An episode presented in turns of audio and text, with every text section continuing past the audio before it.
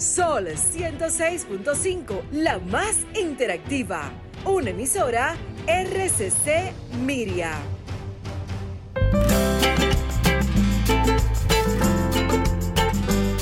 Preguntas y respuestas con altura y calidad. Entrevistas o compuestas en un careo con personalidad.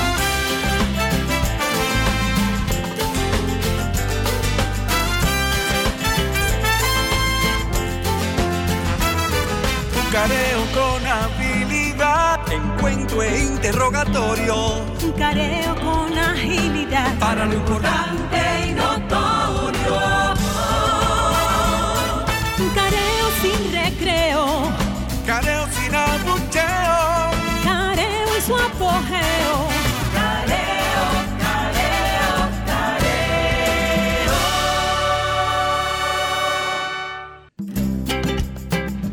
República Dominicana. Soy José Eliseo Almázar. Esto es Careo Semanal, dando las gracias a Dios como todos los sábados por permitirnos el privilegio de estar aquí y a ustedes por sintonizarnos a través de Sol 106.5 FM en YouTube, en nuestro canal Careo Semanal y en el canal también de Sol 106.5 FM en Instagram. Estamos también eh, en vivo y en Facebook y en Twitter, en todas las redes sociales. Y la plataforma de Zoom, de Sol, 106.5 Claro, claro, no, lo, lo dije, lo- FM. Lo, dije Ah, de, lo dije de segundo, de pero lo dije. segundo. Eh, entonces, eh, vamos a saludarnos, Luis. Muy Eh, bien, muy buenas, muy por buenos tercera días. vez hoy. Muy buenos días a los queridos amigos que nos hacen el favor de sintonizarnos todos los sábados de 10 a 12, tratando de llevarles un programa diferente, un programa con otro punto de vista, un careo semanal que trata de ver las cosas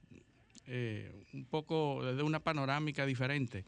Eh, hoy tenemos un programa interesante. saludar, yo creo que José está en línea ya. Nuestro compañero José, eh, estamos dos No, José.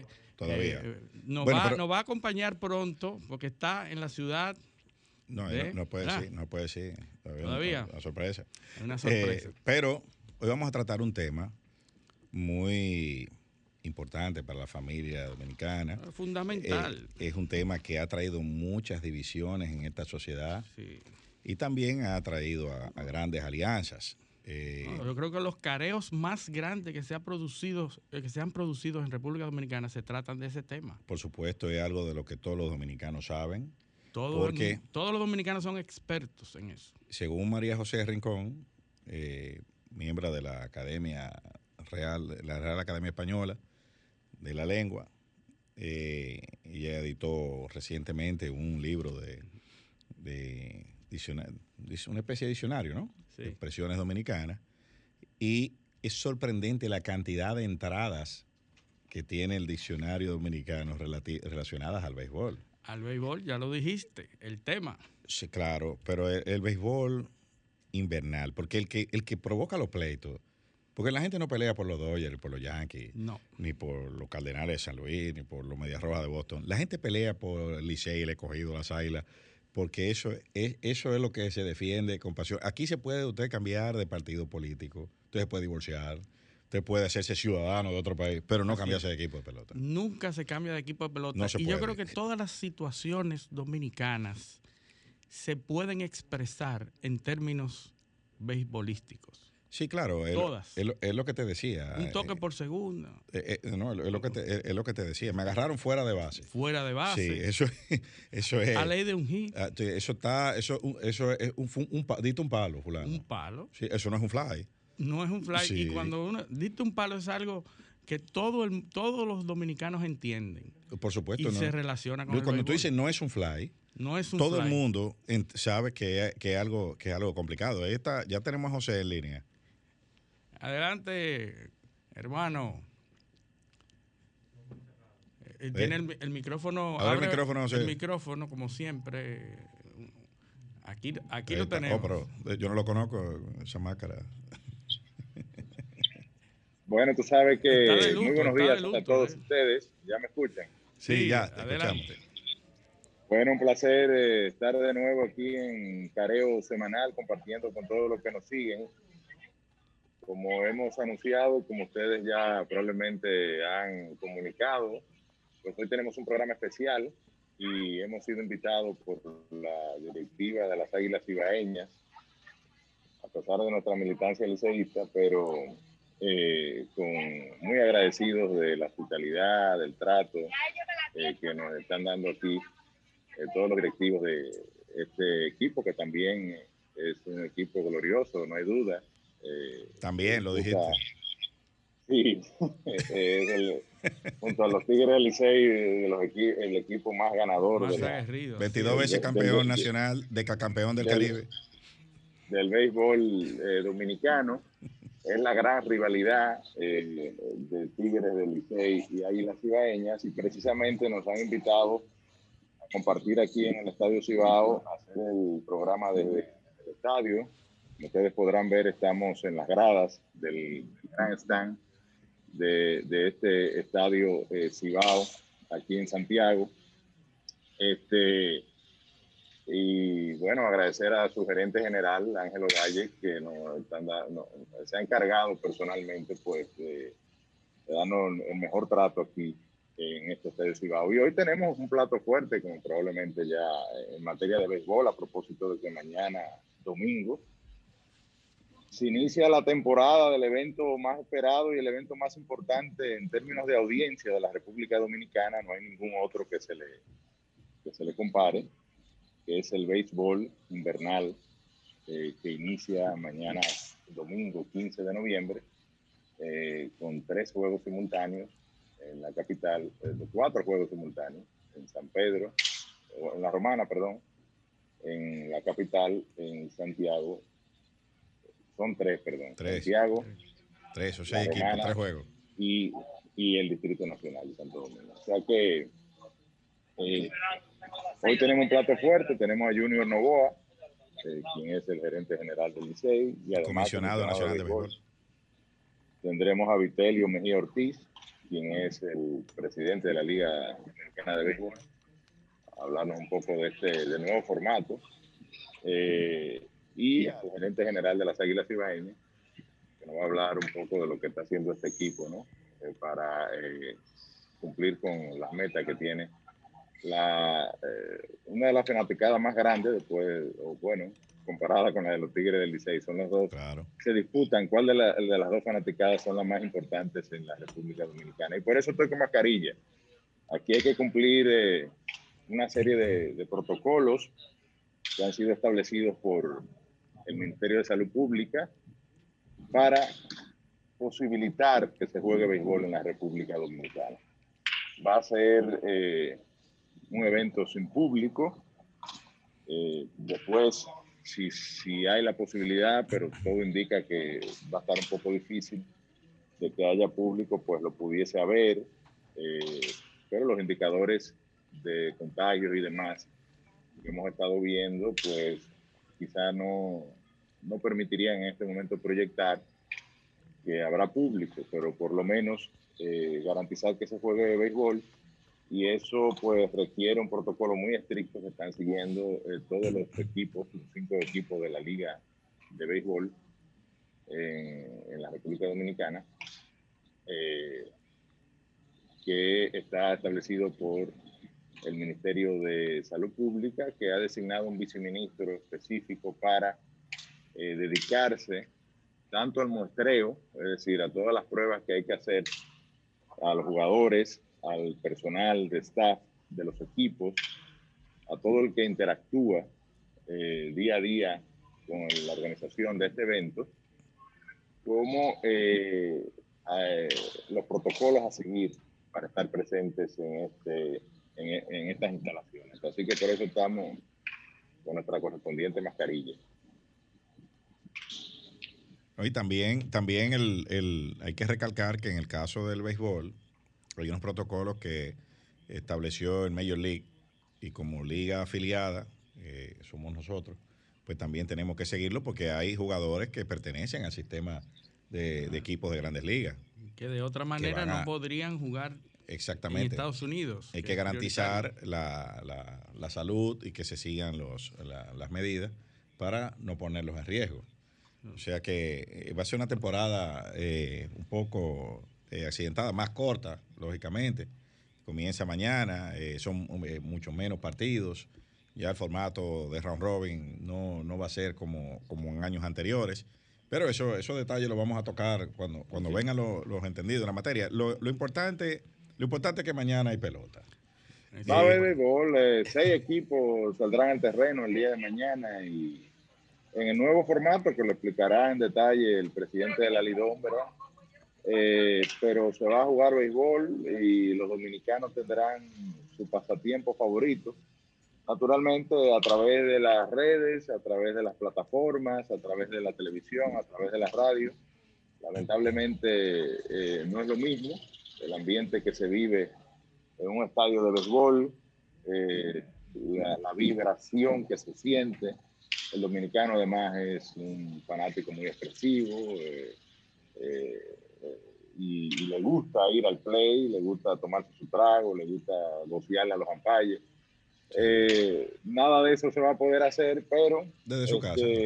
lo importante es que se pueda seguir el pasatiempo favorito de los dominicanos, quisimos hacer este programa especial precisamente rindiéndole un homenaje, un homenaje en esta situación de crisis sanitaria, donde el béisbol, al igual que todas las actividades del país, están siendo afectadas, pues quisimos hacerle un homenaje precisamente a,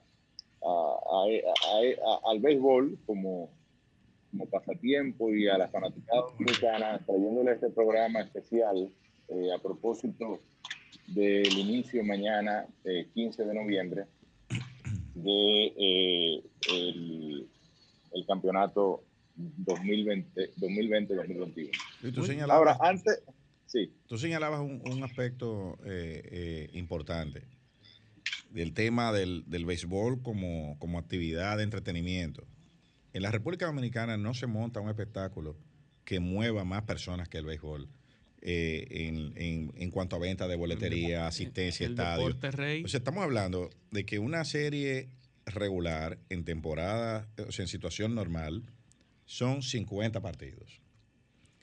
Eh, se juegan tres fechas eh, de forma simultánea.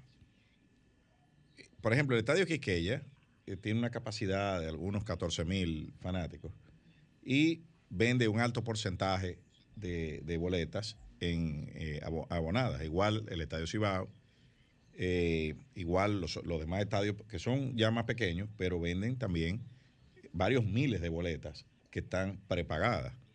O sea, por noche debe haber eh, alrededor, diríamos así, un cálculo rápido, entre 15 y 20 mil boletas vendidas entre todos los estadios por fecha. Entonces solamente hay que, hay que hacer la multiplicación de lo que es 50 por 20 mil. Eh, y esa es la cantidad de fanáticos que compra boletas para ir al, o sea, de forma prepagada, ¿eh? Uh -huh. No estamos contando las boletas que se venden en, en, la, en, la taquilla. en la taquilla, las que se venden el mismo día. Bueno, tú sabes que en un equipo como las Águilas Ibaeñas, que me sirve de anfitrión, para que tú tengas una idea, bueno, el Perdón, que se fue de tu audio. No se oye. Se, se fue, el audio. audio. Se fue el audio. Vamos a ver. Eh, tenemos dificultades técnicas. Bueno, el, el, el punto. Eh, el, ah. Sí. Ya, ahora sí recuerdo, te Recuerdo que en ese eh, decía que en febrero pasado se dio a conocer el informe de las Águilas Cibaeñas financiero eh, y uno de los accionistas pues lo, lo socializó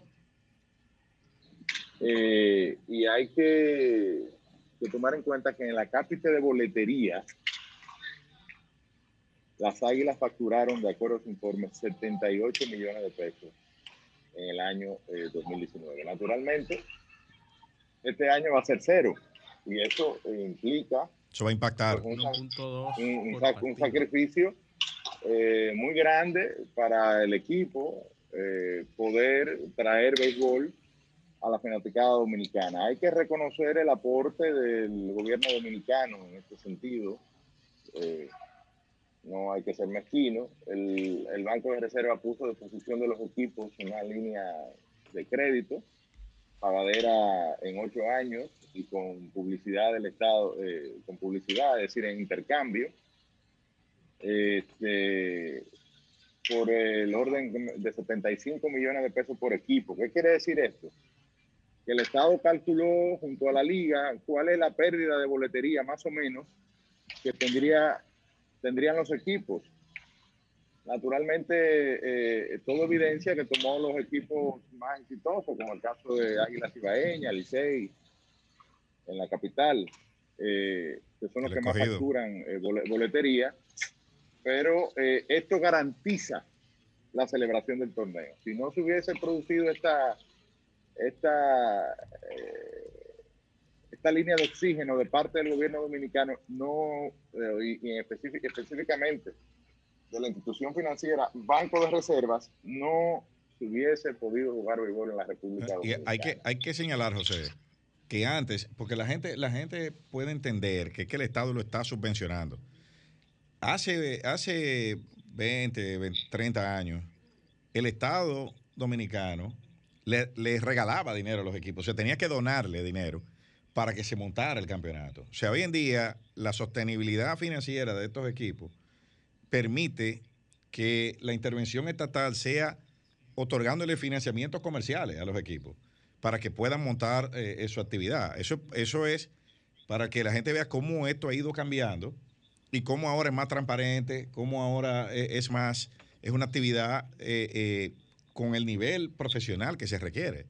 Eh, detrás de un, de, un- de un- Y es un momento, en un momento especial, evidentemente, donde hay una pandemia, donde lo que se busca es garantizar que eh, se celebre un evento que, como tú bien decías, es el evento eh, no solo deportivo, el evento de cualquier naturaleza eh, más importante de la República Dominicana en términos de audiencia, en términos de seguimiento. Eh, y es el principal entretenimiento que tiene el pueblo dominicano eh, durante el año. Tan necesario porque ya los demás, los demás centros de entretenimiento están limitados drásticamente. Exacto, sin actividad nocturna. No hay actividad nocturna. Quizás debiéramos eh, invitar a un especialista en, en psicología social que nos explique la necesidad que tienen las sociedades de entretenerse y cómo esta pandemia ha impactado en esa... Aquí eh, hay uno muy bueno. a- a- eso, eh, esta temporada es muy esperada y sobre todo en este año, en el que hemos vivido muchas primeras veces, en el sentido de que estamos viviendo un año con pandemia y tendremos una temporada de béisbol invernal en medio de esta pandemia. Entonces es, es muy esperada también por todo lo que hemos vivido, hemos estado encerrados muchos meses, pero hay un toque de queda que se extendió esta semana, entonces eh, también debemos conversar ese tema, No, y- ¿verdad? A ver cómo, a ver cómo la fanaticada va a disfrutar de sus juegos. Señores, cuando, cuando, cuando aquí hay un juego de round robin, Licey Águila, de final, el país se paraliza El a país esas tres paraliza. horas. Aquí no se habla de más nada. El pasatiempo nacional, O sea- el hobby nacional es la pelota dominicana. Y, y esa, esa es la. eh, Yo le, le decía al, principio eh, de la cantidad,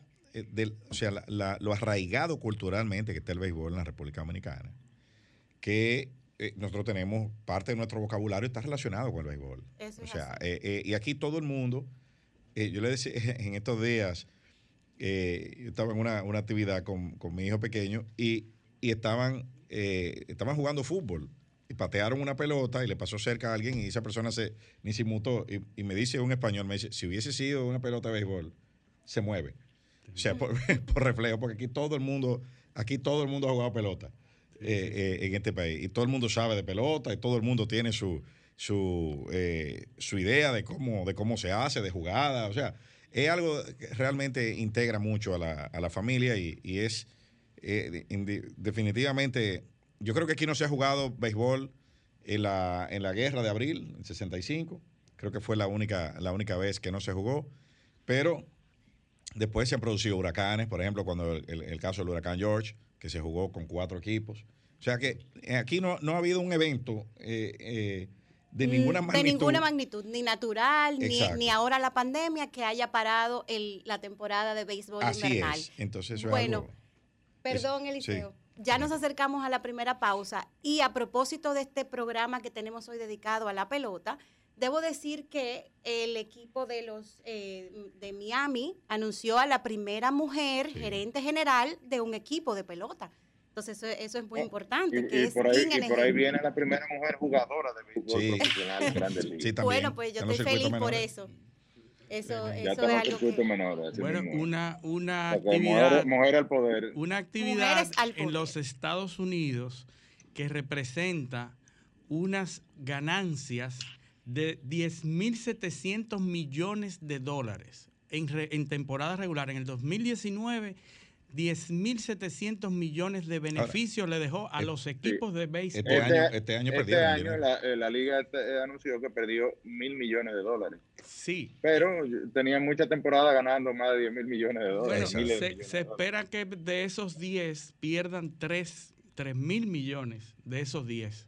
Es decir, no es que van a perder, bueno, de- tienen la misma situación de, de- de juegos sin espectadores, sin, sin participantes en los estadios, pero hay que decir que el, el revenue, eh, el- los beneficios de los estadios es solamente un 30% de todos sus revenues. El- el- Sí. uno de los más grandes revenues que tienen los equipos de béisbol y la liga es los derechos de transmisión de los juegos. Vamos, vamos, eh, eh, eh, tenemos la pausa, decir ella. Sí, sí, tenemos que ir a una pausa, pero vamos a hablar de eso en, la- en- en el próximo bloque. ¿Cómo ha cambiado No, no, con ya en el próximo bloque eh, estaremos con Junior Novoa.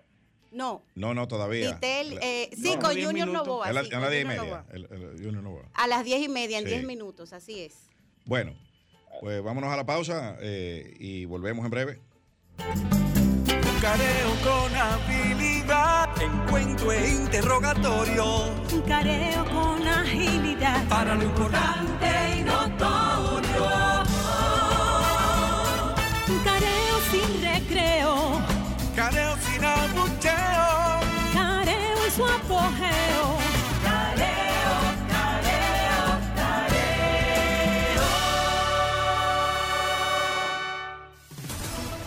Sol 106.5, una estación del grupo RCC Miria. Sol 106.5 te ofrece la mejor variedad en programas interactivos durante todo el día. El contenido más completo está aquí. Llena tu día de radio inteligente con las personalidades más reconocidas del país. En Sol 106.5, la más interactiva. Soy de esta tierra caribe, alma que vive en un tambor, cuerpo de mar y arena que recibe, bailando alegre el señor sol. Pedacito de isla azul y verde, donde cada corazón es un cantor, terruño encantado que no pierde ganas de crecer y ser mejor.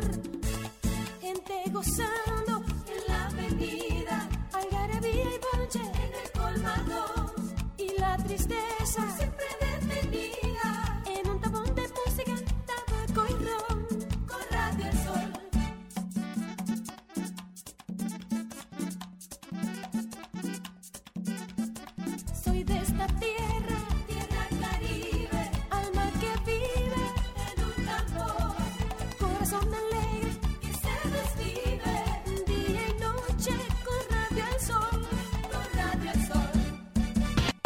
www.solfm.com Diseñada para que cualquier ciudadano del planeta conecte con la más variada programación de la radio dominicana. Sol, la más interactiva. Sol 106.5, la más interactiva. Careo con habilidad, encuentro e interrogatorio. Un careo con agilidad. Para lo importante y notorio. Un careo sin recreo. Careo sin abucheo. Careo en su apogeo.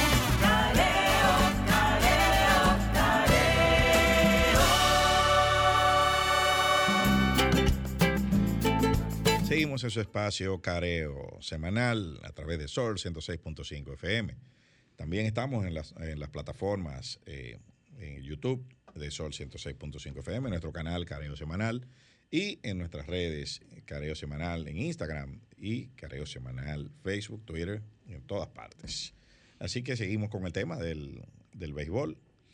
Claro Eh, que sí, como bien eh, anunciamos, tendremos al gerente general del el equipo del Licey, Junior Novoa. el Licey- no es el Licey, es decir, es los gloriosos Tigres del Licey.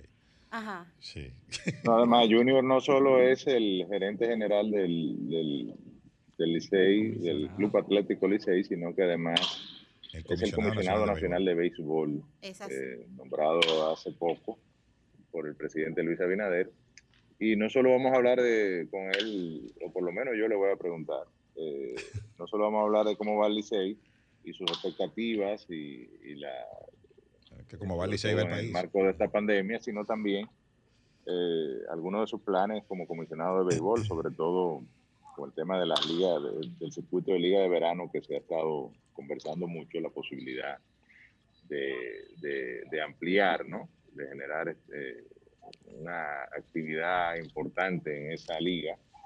Por ejemplo, el caso de México, que tiene una liga de invierno y una de verano tan activa como la de invierno. Eh, es decir, naturalmente es un mercado eh, de, mucho más grande que el de la República Dominicana, por mucho. Eh, y donde hay una fanaticada que apoya eh, masivamente el béisbol. Tanto es así que yo creo que la- no sé cuántas de las últimas series del Caribe se han celebrado en algunas de las ciudades de México. Bueno, ca- cabe resaltar, José, que, que nosotros tenemos una, una liga de verano eh, manejada por los equipos Sí. de grandes ligas. Eh, lo, que, lo que se quiere es, eh, de, una, de una forma u otra, No, lo, pero esa es una liga amateur. La Esa- liga exacto. que se está hablando es una liga profesional eh, y existe. De hecho, se juega en la zona, por ejemplo, en Moca, en, En los pueblos del en San. Francisco de, en San Francisco de Macorís, me parece que en la línea noroeste, que son ligas profesionales de béisbol. Eh, en Moca, en San Francisco, por ejemplo, están los arroceros y qué sé yo. Eh, sí, ciertamente hay ligas eh, eh, de verano de los equipos del circuito de grandes ligas, pero eso son ligas amateur, ¿no? Entonces, aquí lo que estamos hablando es una liga profesional, igual que la liga que se juega en invierno, ¿no? Con equipos que en un principio serán alimentados por peloteros relief que van a cobrar, eh, recibirán paga, eh, y por eso evidentemente requiere una comercialización y, y tiene todas las características de una liga profesional igual que la liga de invierno. Sí, lo, lo que se quiere es que haya béisbol el año completo y darle la oportunidad a esos jugadores que para que eh, se mantengan jugando y, y- y darle Y también la oportunidad a, fanáticos béisbol que no pueden acceder. eso. Y sobre todo llevar al béisbol a lugares donde no hay posibilidad quizá de sustentar equipos como, bueno, un equipo como las Águilas Ibaeñas debe costar eh, mantenerlo, qué sé yo, eh, eh, más de 100, mi- alrededor de 100 millones de pesos, 80, 90 millones de pesos, o, en una temporada regular, ¿no? Eh, una nómina de 60, de tanto, o 70 millones de pesos más el staff y todo lo que conlleva. Ahora, un equipo de béisbol amateur, un equipo de, de 2, 3, 4 millones de pesos. Entonces, ya eh, eh, pueblos como, por ejemplo, Barahona, del cual yo soy representante, ¿verdad? En el Senado de la República, pues pudiésemos, tenemos, de hecho lo hemos anunciado, el proyecto de, de, de que Junior habló de eso, eh, el proyecto de eh, impulsar, naturalmente estamos hablando de algo que pudiese ocurrir en el 2022 o en el 2023, que dependerá de la pandemia de, y de muchos otros factores, eh, sobre todo el factor económico, que podamos, de verdad, eh, convocar a, a los sectores empresariales y demás, pero impulsar el béisbol eh, en lugares donde, como Barahona, San Juan de la Maguana, Asua, Baní, donde no hay equipos locales de béisbol.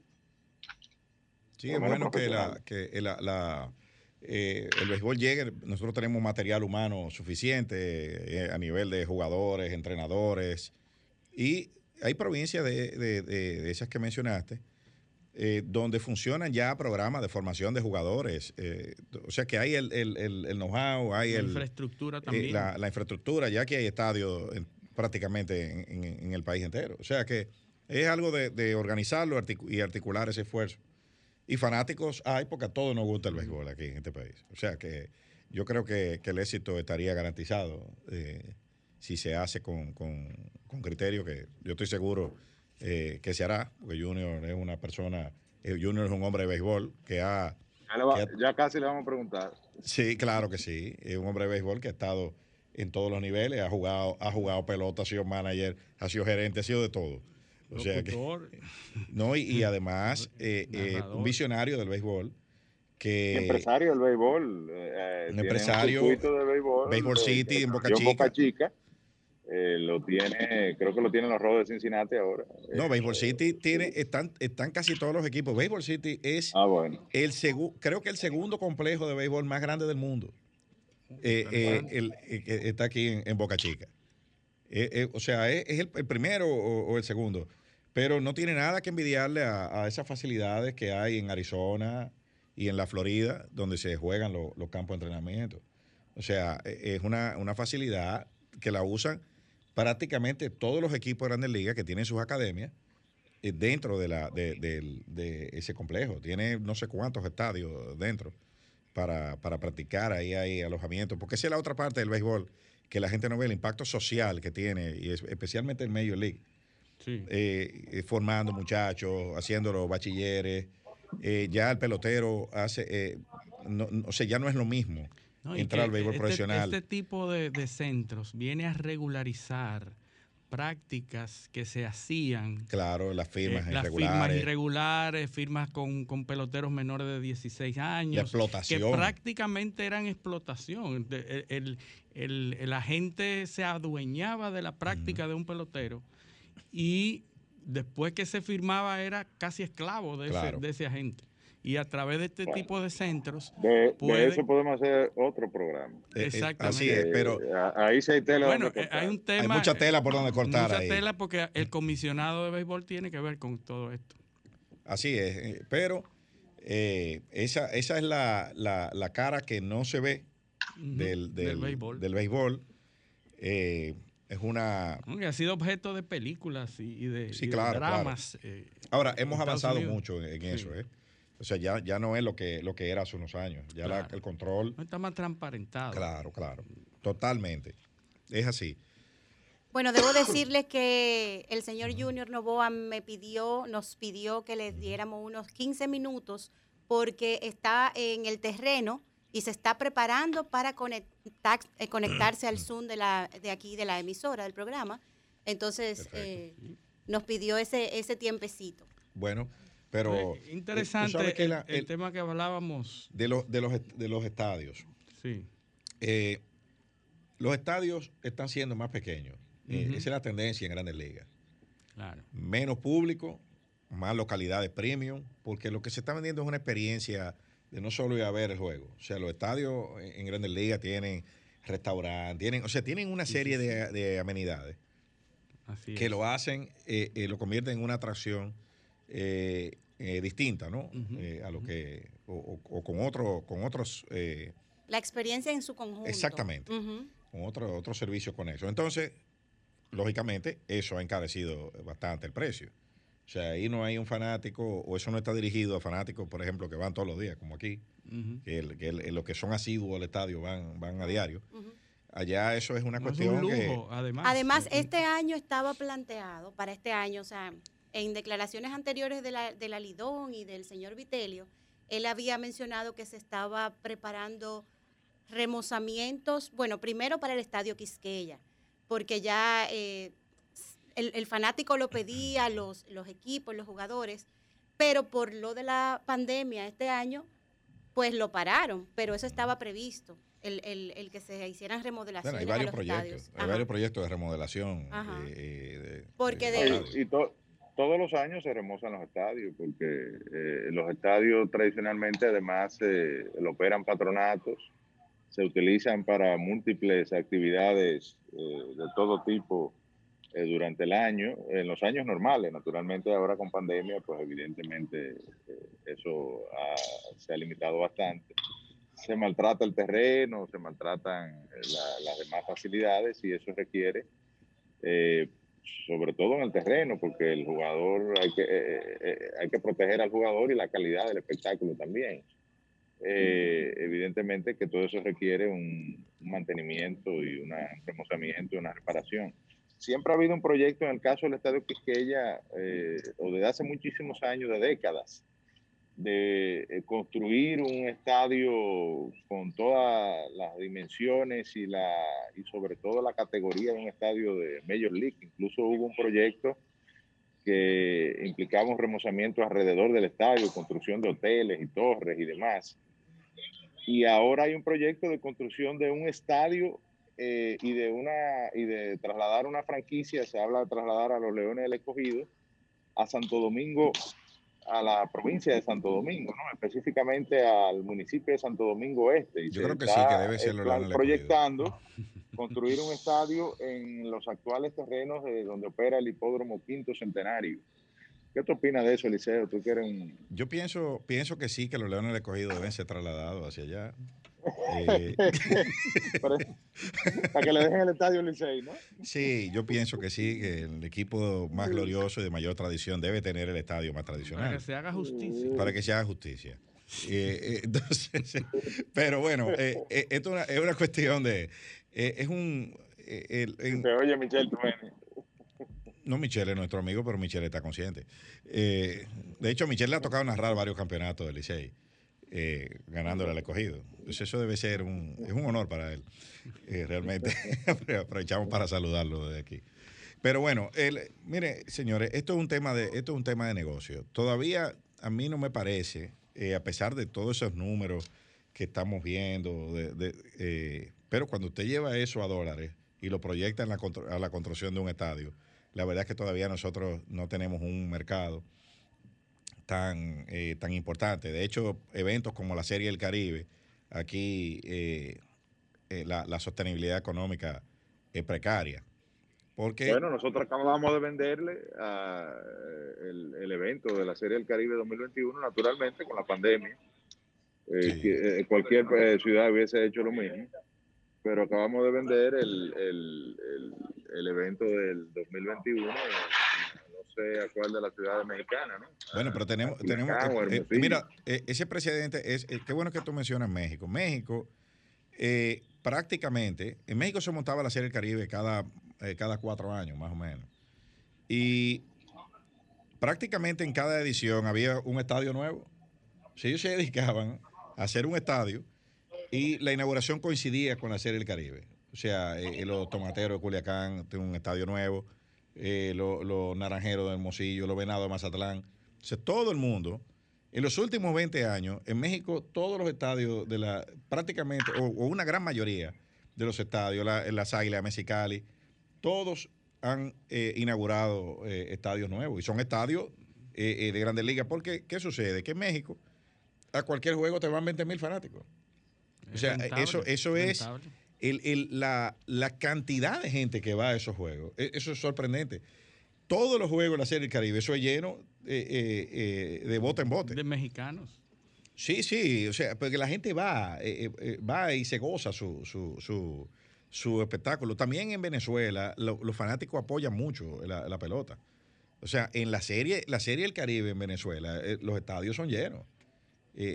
porque son, son países donde hay mucha gente donde... De hecho, Venezuela arranca a, finales de, este, de este mes también compuso, ¿no? Y ahí con crisis y sin crisis. El, inicio, ¿no? Iba a ser ahora, en la semana del 6 de noviembre, y lo pospuso para finales de, este mes, ¿no? Y la dinámica y la dinámica con la que se juega, en la que se, que se desarrollan esos campeonatos por las distancias, es, es muy distinta a la de, a la de nosotros. O sea, eh, eh, estamos hablando de, sitios que quedan a 14, 15 horas eh, uno de otro. muy distantes. Y entonces se juegan por miniserie. O sea, hay unos formatos que son... Para que permanezcan en la ciudad. No, para que no puedan, para que no tengan que, que, hacer, esos viajes, porque es muy difícil en, la, montar esa logística de un equipo que tenga que viajar 16 horas para jugar al otro día. O sea, eso, eso no, los es. tiempos están cambiando y esa logística hay que hacerla para los jugadores, pero ya para los espectadores no hay que hacerla porque ahora los medios de comunicación, la- la- las redes, el streaming, se ha adueñado de, de esa actividad. Ya tú puedes ver un partido en tu celular, en tu computadora, ya esa, esa dinámica por la que las grandes cadenas norteamericanas han pagado un dineral, miles de millones de dólares, pagan por esos derechos. De, de hecho, hay que decir que aquí hay una plataforma, DR Sports. eh, correcto, que desde el año 2016, 2016 está anunció su salida. Es una plataforma de la Liga Dominicana de Béisbol, de propiedad de los seis equipos, eh, y está transmitiendo y va a transmitir ahora. Va a transmitir un, un igual plan muy los años, atractivo. todo el José, calendario de béisbol. Muy atractivo. eh, eh, en HD, 20 eh, dólares video. por la temporada completa. 20 dólares por la temporada completa es, un, es una ganga. Y si se hace antes del 14, son 15 dólares. O sea, si usted, lo, ha- si usted la quiere eh, antes del, del, del 14, antes de que comiencen los juegos, son 15 dólares para ver la temporada completa, todos los partidos. Y, y otra Imagínense cosa, ustedes los dominicanos en el exterior. todos los equipos vienen, o, o una ganga. o- o- muchos equipos, algunos, vienen ya con sus propios canales eh, eh, HD en, en las diversas plataformas de cable, que también es otra. Eh, ha cambiado la, la eso- eso está cam- dinámica. está, cambiando totalmente la, la- como tú dices, la dinámica, ¿no? Eh, antes, de, antes de la pandemia, ya los, los colmados, los centros nocturnos aquí, era, se eh, era- nutrían de esa actividad. eran los centros, eh, eran los Para lugares los donde se veía la pelota. Correcto. Aquí, y ya, ya el, el estadio, eso es, es, es una, una excepción. El No, no, estadio, y vemos cómo los canales ya de, de cable, como los sistemas de cable ya tienen esos canales específicos de cada uno de los equipos de pelota. Ya lo tienen el canal de las Águilas, el canal del, del Licey, el canal de las Estrellas.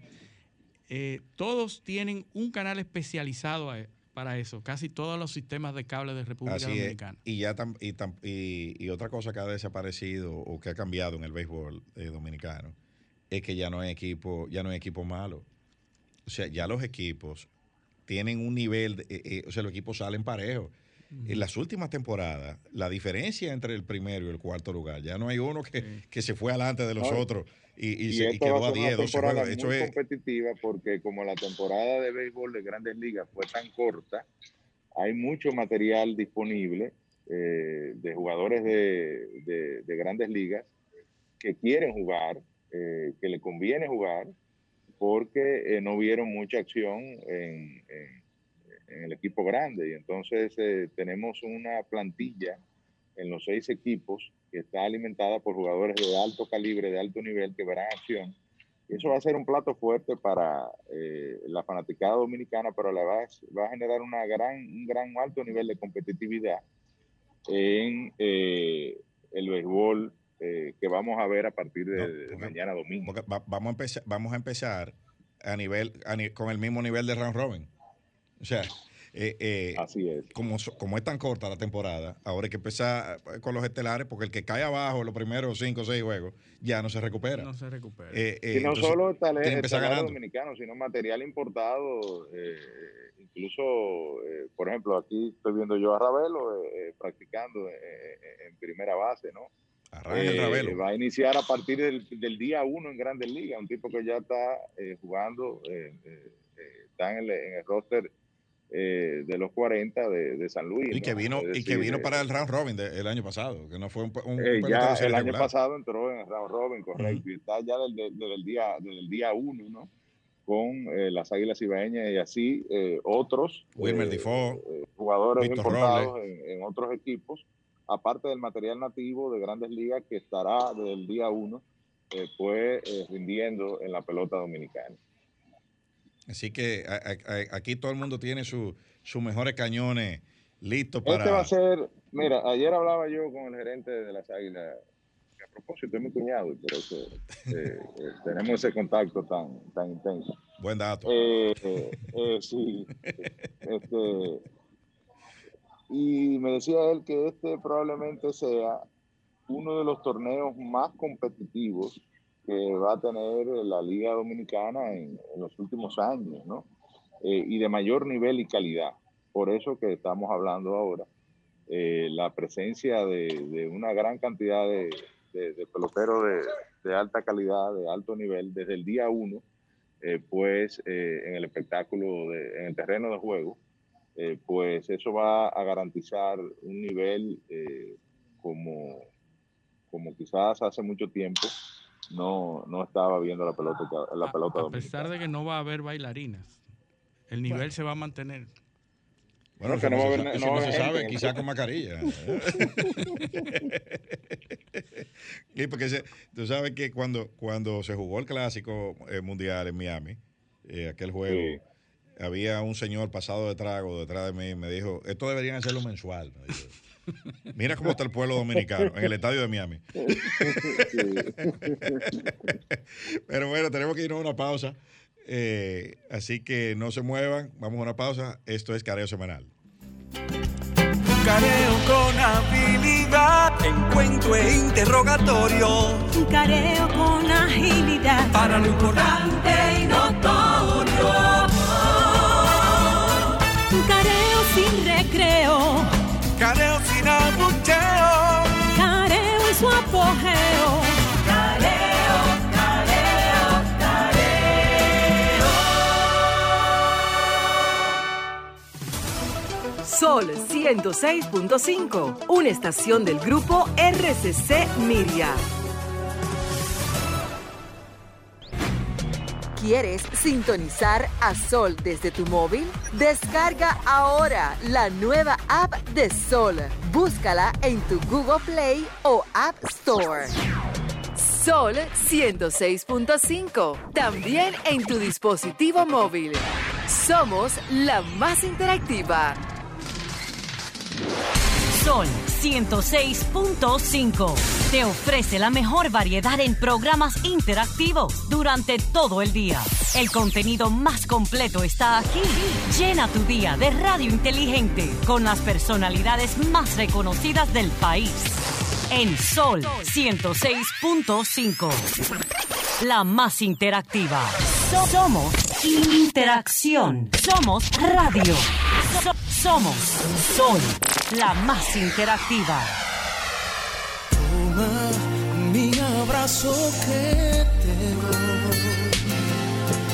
Toma mis canciones de amor. Toma lo mejor de mí. Y guárdalo en tu corazón. Que vivamos juntos bajo este mismo sol. Sol 106.5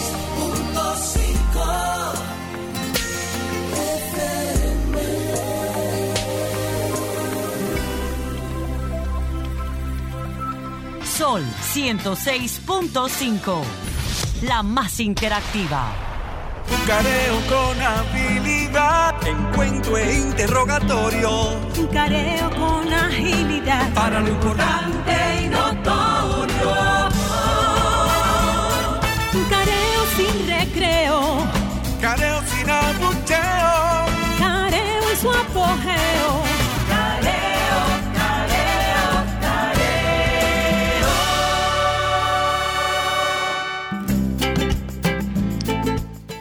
Regreso en su programa Careo Semanal. Aquí estamos en su programa Hablando de Pelota. Estamos en pelota. Eh, estamos a la espera de nuestros invitados. Pelota y Eh, política. Y política, pelota y política son los dos temas más importantes de los dominicanos. Y tenemos el programa dedicado para eso. Eh, Este programa, estamos- no, este programa no es un fly. no es un fly y, no, y, y- y- y nosotros estamos aquí tirando los nueve innings. Exactamente. Tirando, tirando. Dime un palo. con este Dime un palo. Estamos, todos los términos que se usan. acá, Junior, Junior salió huyendo porque yo estoy aquí en el estadio de las Águilas. No, tú Sí. sabes que, tú Yo- sabes que el- Eh, eh, no. nuestro invitado va a pasar, parece que va a tomar el último turno, vamos a hacer un cambio porque tiene una situación de salud, eh, de salud pública, un asunto eh, relacionado Ah, con- bueno. con, el béisbol. No, yo, Entonces yo nos relajando, hay que entender que, bueno, estamos a pocas horas del inicio de- de- del torneo y evidentemente Sí, eh, todos esos todos temas eh, son los equipos están en una intensa actividad. actividad, así es. Aquí, el que me está viendo por YouTube o por alguna de las plataformas, pues de- puede, puede darse cuenta que, bueno, estoy precisamente sentado en, en el- en- en la zona del, del gran, del gran stand del Estadio Cibao. Y aquí hay una intensa actividad. No, que no es un hay una eso. práctica de, hay una práctica de, Eso no es un de, juego. pelo- de los importados. Eh, aquí se está dando tabla desde temprano y, y- y se está eh, aparando y lanzando. Y bueno, el gerente en una esquina, el piloto por otra, eh, o sea, se está algunos de los directivos por otra, el staff eh, de recondicionando o acondicionando, terminando de acondicionar el terreno. Ya Eh, José, la a gente José lo están convirtiendo de, casi en de, aguilucho. de- de claro Sí. montando el, Si se queda dos horas más allá, viene eh, Aguilucho. Si José viene el lunes de por allá, viene, lo juramentan allá en las águilas. Bueno, fíjate, yo, este, eh, mi corazón siempre estará con el Licey, pero nada, mi cariño y mi afecto Ah, no, pues, eso- también con las águilas que me han tratado muy bien. Yo Porque- realmente no me puedo cojar de, Es que la de- pelota nada más dura tres meses eh, y el resto del tiempo hay, tanto, hay que quererlo. tanto de la directiva como de, de- de- del, del staff, de los jugadores. Hay un, ya hay una relación prácticamente de nada, de amistad y de relacionamiento, pero siempre manteniendo mi, mi corazón donde siempre he estado, de que verdad, que es el, El glorioso el Tigre. Licey. Y debo decir como Pero- aguilucha, perdón, que se ve muy bonito el fondo que tienes, amarillito, Claro. igual que, la- que el fondo de aquí de la cabina, Es que, azul. que tenemos un fondo donde resalta el sol amarillo. No, azul, azul como el cielo y el mar. Así es. eh, No, pero lo que quiero resaltar es que los equipos están en una intensa actividad eh, de, bueno, de, los últimos, eh, de las últimas horas para garantizar eh, efectivamente que el torneo pues inicie mañana sin mayores tropiezos. Esta semana estuvo marcada por el tema del salario. Ustedes pues saben que había un debate con la Federación Nacional de Peloteros eh, que preside Eric Almonte en torno a, a cuánto se iba a pagar, es decir, eh, una situación de, de pandemia, de dificultad, un recorte en el término, en, en la cantidad de juegos. eh, todo esto ha generado evidentemente un impacto económico en los equipos y los equipos han planteado o plantearon a la federación un recorte en las nóminas de los peloteros. Eh, finalmente, eh, no sabemos, y ya le preguntaremos a- al presidente de la liga si se logró un acuerdo en este sentido, pero había un impasse, ¿no? Que eh, esperemos que se haya solucionado para que mañana los jugadores puedan salir al terreno de juego, garantizar que todos los eh, equipos estén completos y que haya play ball mañana domingo en todo el país, en los tres juegos que están programados. Bueno, esa, esa discusión también se dio en las grandes ligas. La negociación entre el, entre el sindicato de peloteros y los dueños de equipo fue una negociación larga, eh, fue una negociación difícil, eh, donde que el, el torneo, o sea, la, la- la temporada de grandes ligas se vio en peligro Vio en peligro. y, y empezó más tarde, de hecho, porque esa negociación se extendió. Sí, sí, acordaron, eh, acordaron dividir las pérdidas en partes iguales. Los equipos y los jugadores, las pérdidas esperadas se iban a dividir. Y por eso, pero como hay tantas intríngulis en términos de la cantidad de partidos, los juegos jugados, tantas, eh, tantos aspectos que hay que tomar en cuenta eh, de, de las franquicias, de las licencias, de las eh, todo, todas estas cosas que las deudas de los estadios, que es un, un punto muy importante. Los estadios, todos los estadios, como tú dijiste, José Liceo, eh, eh, fueron remodelados y fueron construidos los nuevos, pero esto genera anualmente unas obligaciones grandísimas para los, para los dueños de equipos. Y se, se estima, bueno, eh, la, los- la deuda de los estados son 185 millones. El, el pago de la deuda, el servicio de la deuda de pago de los estadios son 185 Tú, tú hablas del, millones. del Major League, ¿no? Del Major League. Eh. Porque aquí son del Estado. Aquí son del Estado y, los- y es el aporte del O sea, del- lo- los, del los equipos pagan en servicio Salvo el financiero. estadio, el estadio Francisco Micheli, que es del Central Romano. Que es privado. Eh, eh, Los equipos pagan entonces en servicio financiero. En servicio eh, financiero. 185 millones de dólares. De dólares. El Por servicio temporada. de la deuda de los estadios es considerable, o sea, es una suma considerable. Y, y bueno, en los equipos, porque no, no solamente son los jugadores, también los eh, el team, lo que ellos llaman el team, la conformación de los empleados alrededor Sí, de el cada staff equipo, del el equipo, la- staff, la planta. se Eh, lleva 4.2 billones, es decir, 4.200 millones de dólares. de dólares. Y los, los jugadores son 4.600. Es decir, se paga casi la misma cantidad por los jugadores de Que por el personal de que apoyo. por el personal de apoyo de cada equipo. Es Por interesante. eso el nombre Grandes Ligas. Grandes ligas, porque es son una actividad. Grandes números. Sí, pero eh, eso, eh, esta, eh, esta, esta crisis eh, sanitaria, ¿no? Que ha impactado al béisbol, va a tener repercusiones en los años posteriores. O sea, eh, esto, eso va a cambiar. eh, los equipos van a reducir su plantilla, de, de- de- especialmente el sistema de liga menor. Sí. Ese- eso, eso va, va a experimentar No, grandes. como, en todo, como en todo, Eliseo, grandes cambios. el modelo de negocio en, en- en la mayoría de los sectores eh, va a, a- a transformarse a raíz de la experiencia de eh, el coronavirus, el uso de la tecnología, por ejemplo. Eh, en la radio y en la televisión estamos viendo una transformación hacia el uso más intensivo de la tecnología que abarata los costos de producción. No, no, de, y, y el eh, de inmediatismo. contenido. El, el Eh, inmediatismo, o sea, que que, que evidentemente da- hemos visto, y estas plataformas, Zoom, Team, Blue Jean, eh, que eh, han proliferado Sí, Google y han generado, y han generado, y han sido los grandes ganadores de, de- de- de- de la crisis sanitaria o de los que han eh, eh, generado beneficio en esta situación, pues evidentemente eh, dan eh, la oportunidad a que este modelo de negocio de la televisión y la radio, por ejemplo, cambie. Así va a pasar con el béisbol y como va a pasar con el turismo y va a pasar con, con eh, el, el- el uso intensivo del teletrabajo. Ya tuviste cómo el Ministerio de Trabajo tuvo que emitir una resolución por el uso intensivo del, del teletrabajo, no el trabajo a distancia, el teletrabajo. que había que regularlo. Eh, sí. Claro, y eso va a, a- a- eso llegó para. Aunque Pero- pero hay un aspecto- hay un aspecto, de- José. de- de la crisis sanitaria. Hay un aspecto que es el que yo quiero destacar, que el inmediatismo de las redes, de tener las cosas rápidamente, de tener una cantidad de información disponible a la mano, hace que las sociedades, los seres humanos, comencemos a consumir productos rápidos, de inmediatos.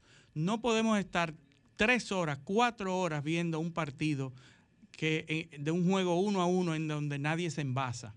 Y eso debe cambiar porque Eso- las eso- sociedades bueno, van eso ha ido cambiando. ca- eso ha ido cambiando. Eh, eh, la- Claro, la- ya, ya hemos visto muchos, muchos aprestos que se han hecho, que poniéndole más a la bola de nuevos materiales para que ruede no, más. y, la- y cambio- y bates, No, cambios y en las regulaciones en el y las reglas. Sí, bueno, sí. estamos, a la, estamos los cambios, de, los cambios de pitcher. las nuevas el- reglas eh, por ejemplo, cuando, cuando llegan al noveno inning empatado, se comienza la entrada siguiente con, con, corredor un- en con un segunda. corredor de segunda. Eh, la, la base por bola intencional. Todo eso lo han ido cambiando para reducir los tiempos de transmisión. Sí, eh, porque son muy, muy para, hacerlo, para hacerlo más corto. y no solamente eso, sino que los espectadores están esperando Y- un juego más dinámico, porque y- es que la, la vida va más rápida. En ahora. el caso de, de- de- de un juego de, de béisbol invernal, eh, eh, había muchos cambios de lanzador y los juegos eran muy largos. Así que un- aquí un juego fácilmente te duraba cuatro horas, tres No, horas y media. imagínate un juego de 20, de 20 innings. No, no, yo, yo, yo, yo, he, imposible. yo he visto juegos eh, eh, que se han acabado, bueno, cuando eh, juego de, de ca- 14, 15 innings en, en extra inning, fácil.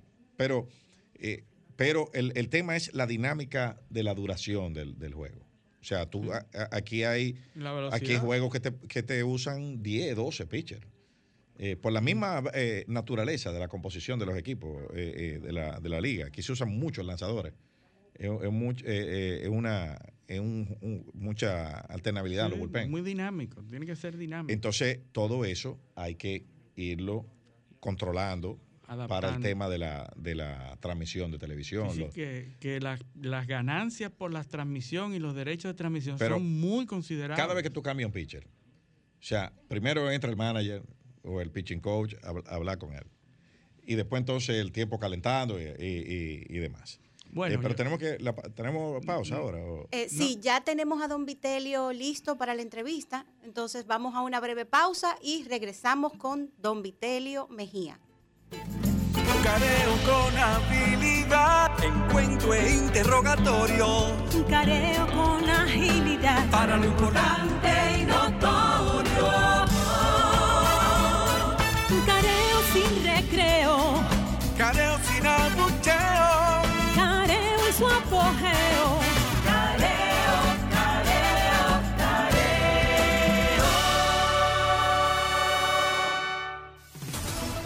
Sol 106.5, una estación del grupo RCC Miria. www.solfm.com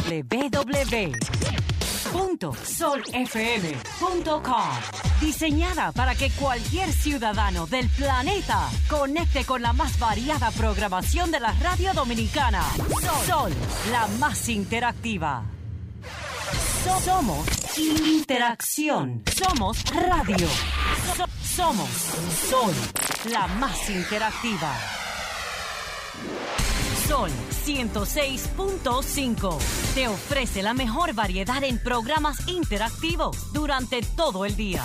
El contenido más completo está aquí. Llena tu día de radio inteligente con las personalidades más reconocidas del país. En Sol 106.5, la más interactiva. ¿Quieres sintonizar a Sol desde tu móvil? Descarga ahora la nueva app de Sol. Búscala en tu Google Play o App Store. Sol 106.5, también en tu dispositivo móvil. Somos la más interactiva. Sol 106.5, la más interactiva. Careo con habilidad, encuentro e interrogatorio. Un careo con agilidad. Para lo importante y notorio. Un careo sin recreo. Careo sin abucheo. Careo en su apogeo.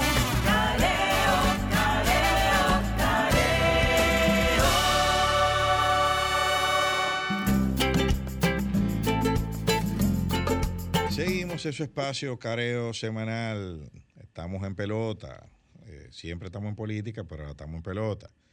Y tenemos a eh, nuestro invitado, don Vitelio Mejía Ortiz, presidente del IDOM, eh, que nos va a hablar de aspectos importantísimos del torneo que arranca mañana. Buenos días, don Vitelio. Buenos días, ¿cómo están ustedes? Gusto de tenerlo, Bueno. de tenerlo aquí. Un tema importantísimo porque el país entero está a la expectativa del el inicio del torneo reducido por la pandemia, pero que inicia mañana, domingo. Con Dios delante. Bueno, bienvenido, don Vitelio. Eh, un placer tenerlo aquí. Le, le habla José del Castillo. Mi padre le manda muchos saludos. Le dije ayer que lo iba Ah. a entrevistar en el día de hoy. Qué- Eh, qué bueno, qué bueno. Y bueno, eh, queremos iniciar precisamente por eso, por el formato. Eh, debido a la pandemia se ha anunciado un nuevo formato. ¿Nos puede explicar un poco en qué va a consistir eh, las diferentes etapas que va a tener el torneo que inicia mañana, el domingo eh, 15 de noviembre? Sí, la, la, como, bueno, ya eso es eh, alto conocido, ¿verdad? Eh, la pandemia ha obligado a reducir el, el- el calendario por dos razones fundamentales y, y quiero aprovechar para aclarar eso primero, un poquito previo a, a la pregunta en sí, porque mucha gente me ha preguntado y como que no entiende cuál es la mecánica. El tema es que cuando decidimos, tomamos la decisión, eh, fue sobre la base de dos factores. Un primer factor, claro, eh, la verdad sea dicha, de economía. Del 12 de octubre al 15 de noviembre te da un mes menos de juego, un mes menos de, de gastos en todos los sentidos. Pero también proyectamos que y era lo que se pensaba a- a- al mes de abril. Las proyecciones, si ustedes buscan las gráficas, todas las gráficas se llevaban en la proyección de la pandemia, porque nadie la conocía la pandemia. La pandemia eh, no es una recta por el medio, como curviada que viene. Entonces, eh, eh, se pensaba que para el 15 de noviembre, y ahí están todas las gráficas de archivo, el- íbamos a estar como en el balance cero, como que la gráfica volvía y estábamos en la situación anterior, lo que no ha resultado ser. Entonces tuvi- quisimos cubrir un poco, y tener bien controlado el tema de la pandemia y tener también el- la economía. Y por eso lo aportamos. Entonces, ¿cómo va a funcionar? En lugar del 12 de octubre, como ya todo el mundo sabe, empezamos el 15 de noviembre. Eso implica una reducción al 50% prácticamente de los juegos de la serie regular, que estaría terminando a, a finales de diciembre. Entonces, esa serie regular se acorta a 30 juegos, eh, prácticamente la mitad de los juegos. Eh, antes teníamos un round robin bastante largo, que mucha gente llamaba y que era una miniserie regular, porque nos íbamos también a, a, a, qué sé yo, 18 juegos por equipo. Entonces, eh, eso se redujo, se cambió, ahí se cambió el formato, no solamente fue reducir juegos. ¿Cuál fue el formato? Bueno, en lugar de un todo contra todos, se volvió a la, a la antigua usanza de, las, eh, de la serie eh, semifinal entre el primero y el cuarto, y el segundo y el tercero, que va a ser una serie 7-4. Eh, lo que te dice, bueno, lo, lo, máximo que se puede jugar ahí son 7 fechas, 7 juegos. Eh, tenemos una, una serie tentativa, una especie como de wild card, que es en caso de que el cuarto y el quinto queden distanciados por menos de 3 juegos, entonces se jugaría una miniserie de un 3-2 entre esos dos equipos, lo que le daría bastante como interés a la fanaticada sobre todo de esos dos equipos. Si ustedes se ponen a ver, eh, eh, lo novedoso aquí es que habrá una serie, pero nosotros en los últimos años, eh, si lo, lo, revisan, hemos llegado a ese escenario. Siempre hemos tenido que hacer un juego adicional, un juego adicional entre cuarto y quinto para definir. Sí. O sea que, que evidentemente este año lo queríamos hacer una serie, pero es un poco capitalizar lo que ya ha estado pasando. Y luego vendrá la serie final, también un 7-4, entre eh, los equipos que queden eh, clasificados a esa serie a esa serie final. Y estaríamos terminando eh, con Dios delante si todo sale si hay muchas suspensiones por la lluvia eh, y en el caso de que se llegue al, al máximo del calendario de las series el 15 de, de, enero.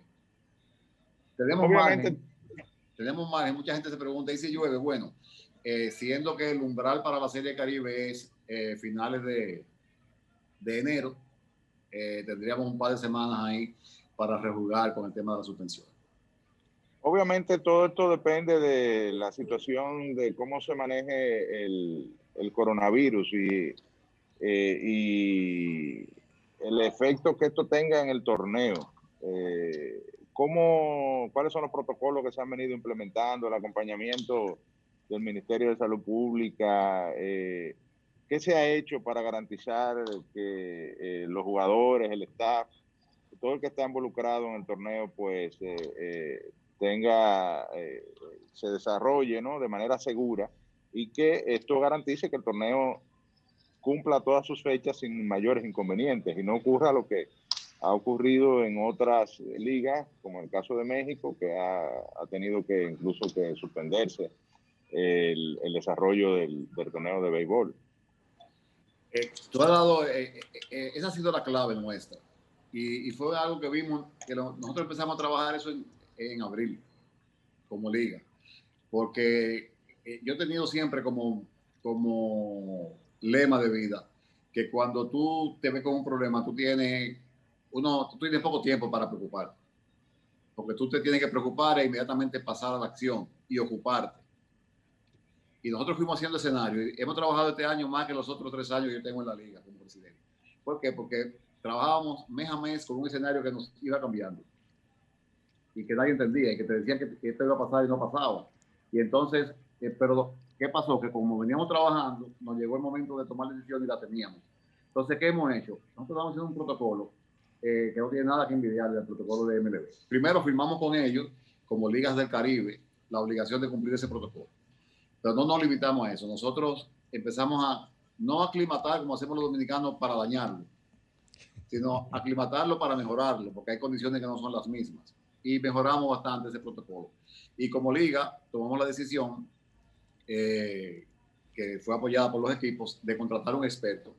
Eh, empecemos a buscar los perfiles en MLB de quién eran los... En toda actividad hay un líder. Los equipos tienen 30 training especializados para el control de la pandemia. Entonces tú te pones a ver quién es el mejor de todos. El mayor liderazgo, el más carácter, eh, el que lleva como la, la iniciativa, la, la, dirección. Y no dio un nombre. LJ Petra.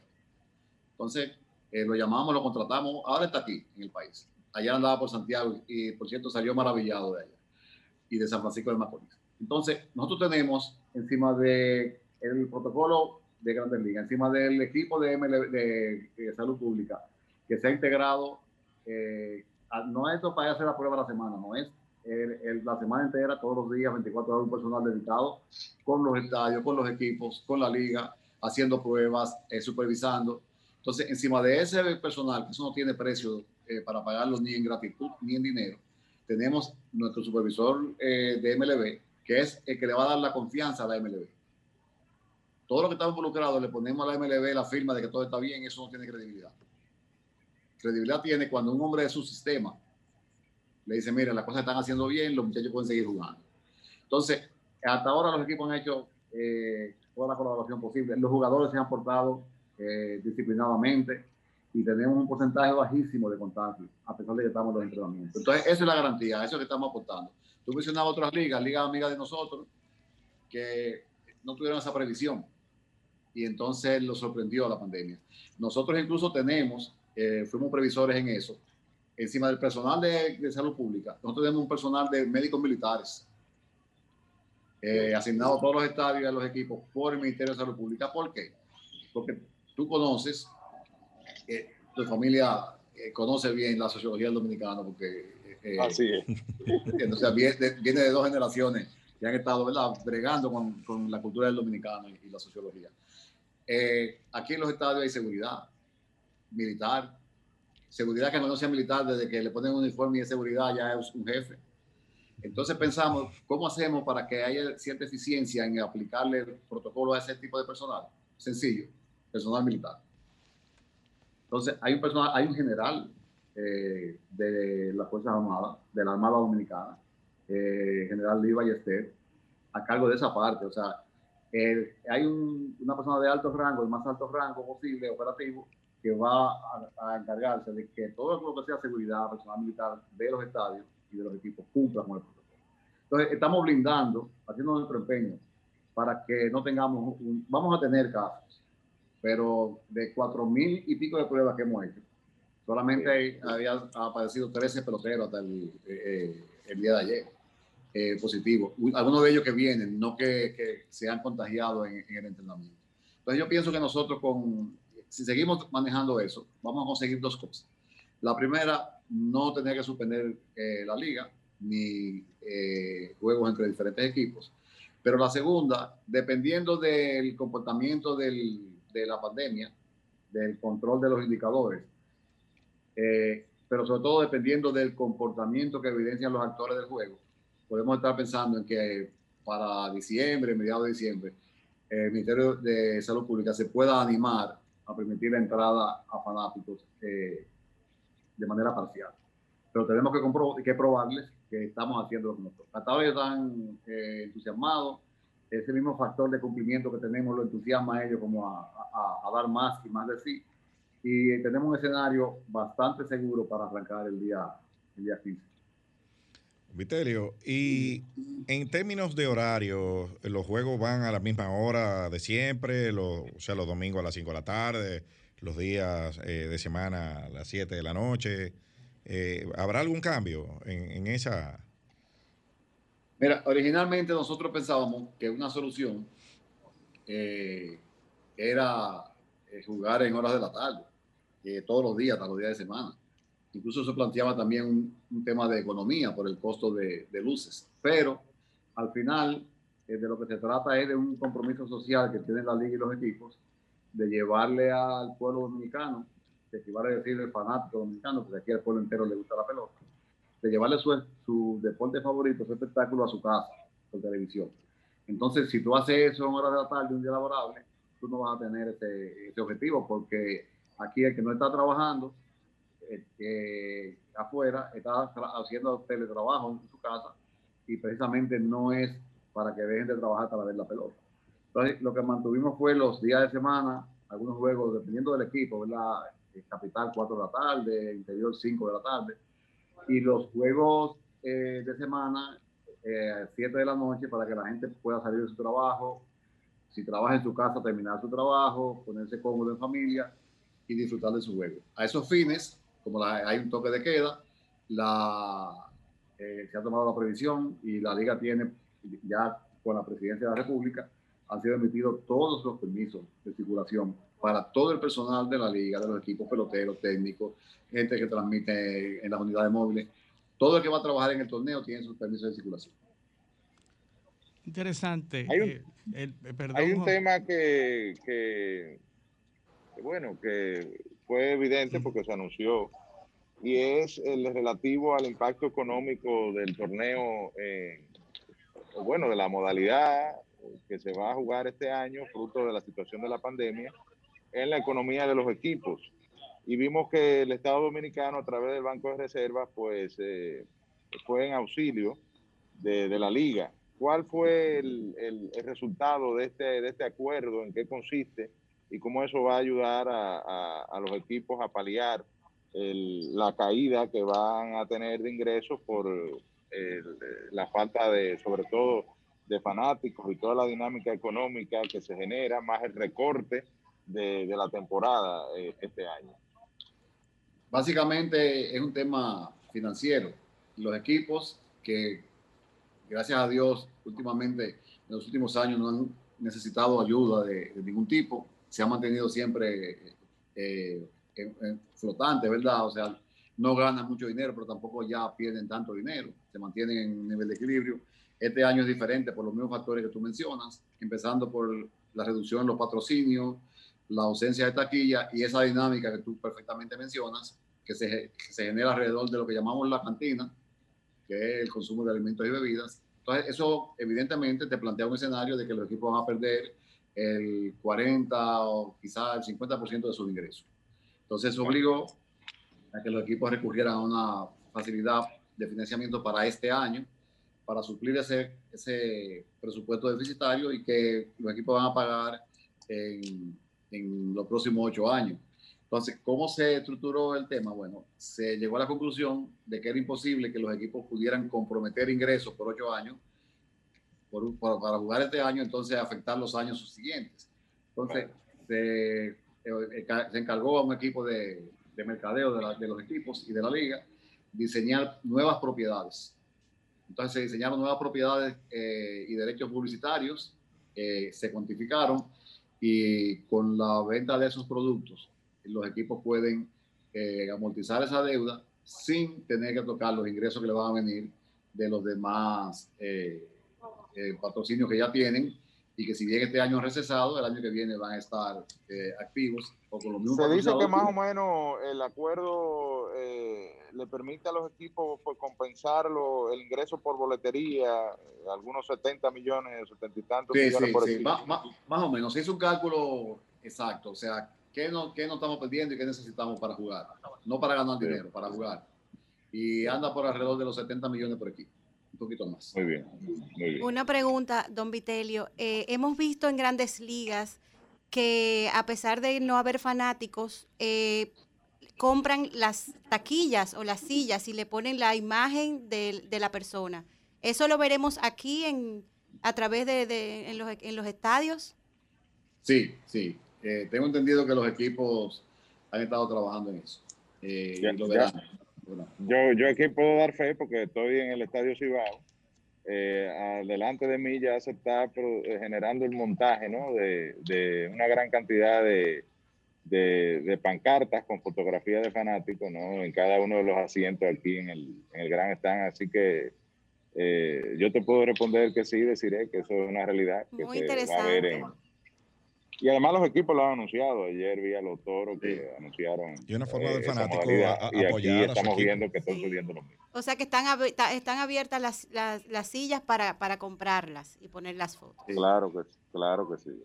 De hecho, eh, y quisiera como aclararlo porque eh, después vienen eh, lo- las preguntas y los comentarios. Eh, a mí me anima un poco el pensar que alguien estará ahí animando a los peloteros porque hay un personal, por ejemplo, habrá peloteros en las gradas, en los palcos bajos, para no congestionar los, los dogados. Entonces esos peloteros van a estar ahí sentados, alguna bulla harán para su respectivo equipo. Eso anima un poco. Pero también eh, va a haber, por ejemplo, hay un personal de salud pública eh, que tiene que estar ahí. Que está Directivo de los equipos, directivo de los, de los equipos, eh, los, los familiares de los peloteros. los scouts, de todo con distanciamiento, la prensa.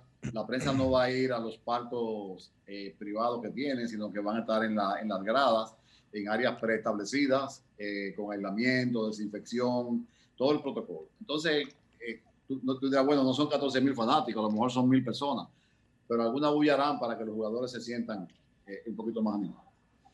Interesante. No, y- la gente yo se debo dar fe que pregunta. estoy aquí de que es estricto el protocolo. A mí este, el estadio está vacío porque, bueno, relativamente, porque hay una actividad de organización, evidentemente, de parte del personal. eh, y hay una práctica que se está generando ahora en el terreno de juego.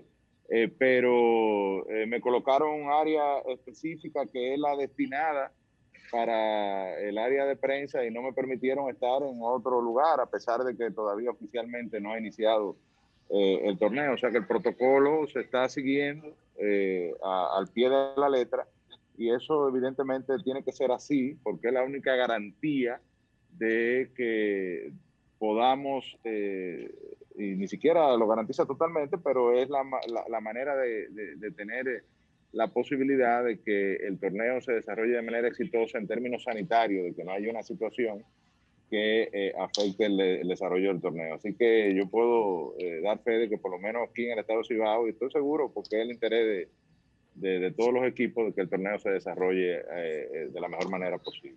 Indudablemente, es. indudablemente. Estamos todos en lo, en- en lo mismo. en todo lo que la, la- esas medidas que menciona José y que ha especificado Vitelio son interesantes, son importantes durante el evento, durante el juego. Pero ¿cómo garantizar que luego del juego esas personas o antes del juego se relacionen fuera? ¿Cómo se, ¿Cómo se garantiza que esa burbuja durante el juego se mantenga, pero después y antes del juego? Para que no eh, salgan fuera de, esa, de ese entorno controlado y afecte a los que están adentro. No, Eh, y también, Vitelio, aquí hay un tema. Creo que la temporada regular termina el día eh, 20 de diciembre, ¿no? Eh, Y- 26, 27 de diciembre. Ah, bueno, y seis días después ter- eh, inicia la, la, la- los playoffs, ¿no? Sí, sí. O sea que va a Tres haber días- un, como una, tres- tres días después. o sea, va a haber un espacio para que, como de descanso, ¿no? Sí, no, y- que y va a pudiese haber- generar preocupación también. Bueno, fíjate, eh, todo eso está contemplado. Eh, no todos los equipos tienen la posibilidad, como ha pasado en la capital, de concentrar sus jugadores en, en un hotel, por ejemplo. Hay, hay ciudades donde eso no es posible. Entonces, los equipos han hecho en- incluso en eso grandes inversiones, en, en colocarlo en apartamentos aptos, eh, no, no hacinados a muchos de los jugadores. Pero aquí el tema está en dos factores fundamentales. La disciplina y responsabilidad de los jugadores, básicamente, y el control de pruebas. Eh, se están haciendo eh, dos pruebas cada, eh, o sea, en, en un tramo de cinco días se hacen dos pruebas. Eh, los equipos están vigilantes, incluso debo decir que los peloteros, ellos mismos uno con otro, están vigilantes. Y algo que quizás eh, no he dicho, pero lo voy a decir aquí. Eh, en la liga hay, una, hay un comité de disciplina eh, y hay poderes disciplinarios en casos de gravedad, o de reincidencia a título personal para el presidente de la liga. En este año nosotros hemos eh, dejado sin efecto, si se quiere, eh, la jurisdicción de la Comisión de Disciplina para el tema de la pandemia. Y entonces la presidencia de la liga, que es unipersonal, va de manera expedita y sumaria a juzgar cualquier violación que incurra cualquier actor del juego, pelotero, técnico, empleado de un equipo. Y de hecho ya todo el mundo sabe que ya hubo un pelotero que fue suspendido eh, de un equipo determinado. Entonces, eh, es cuestión de responsabilidad y disciplina. El pelotero que viole la sanción, sus propios compañeros lo dicen y es visible. Mire, fulano andaba sin mascarilla, fulano subió en las redes a las 3 de la mañana que estaba en un karaoke. Entonces ese pelotero no puede estar en grupo. No importa quién sea ni cómo se llama. Ya lo, ya lo hicimos y, el pelotero ya está se hizo su secuencia de pruebas porque ya son diarias cuando tú caes en esa situación. Tiene que evidenciar que ya tiene tres dictámenes negativos y asumir el compromiso. Y si vuelve y cae en lo mismo, entonces te sale de la temporada por el, el resto de, de- de la misma. O sea, es como, eh, entonces decían, esto es un tema de responsabilidad y de disciplina. La disciplina, aplicarla y sancionarla está en la mano del presidente de la liga y, y lo voy a hacer como tenga que hacer. Una última pregunta. eh, el formato del juego como tal, en las reglas de los, de los extra innings y todo, ¿cómo va a ser? ¿Se va a mantener igual? Hay algunos cambios, precisamente hoy, porque la verdad que la semana, ayer lo íbamos a ver, pero no hubo tiempo de verlo en la Junta de Directores. Hoy se está tomando algunas pequeñas precisiones y se va a circular el reglamento entre los equipos en el día de hoy, pero hay algunos cambios, se limitan las, eh, las visitas eh, al, al home play, al, al pitching box, eh, se limita, eh, va a haber un corredor en segunda base, se está definiendo hoy a partir de, de- qué entrada, entiendo que va a ser a partir de, de- en cualquier primera entrada de extra inning, un jugador en segunda base, eh, las salidas para, como te digo, para ir a hablar con el, con el jugador y una serie de cosas que tiendan a, a- mejorar un poco el, el juego. Y las dobles carteleras cuando se tenga que hacer una suspensión. Pero eso, eso eh, se está circulando con los equipos hoy y entonces ya para mañana cuando se salga al terreno se tendrán los reglamentos bien definidos y, y ya serán de, de público conocimiento. Bueno, ya yo, el tiempo se nos ha agotado, Vitelio. Agradecerle la participación en nuestro programa y esperamos tenerlo de nuevo por aquí y deseando que el torneo transcurra con éxito y que los dominicanos podamos divertirnos con nuestros, Así lo eh, con nuestros equipos y, y apoyando a nuestros peloteros. Así que Muchas vamos- gracias, Vitelio. Un abrazo. Gracias, gracias a ustedes, José. Salúdeme a tu papá. Bueno, ¿Cómo no? vamos a la pausa. Esto es Careo Semanal. Volvemos en breve. Careo con habilidad, encuentro e interrogatorio. Un careo con agilidad. Para lo importante y notorio.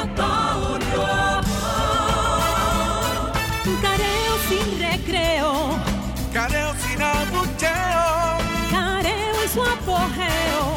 Careo, careo,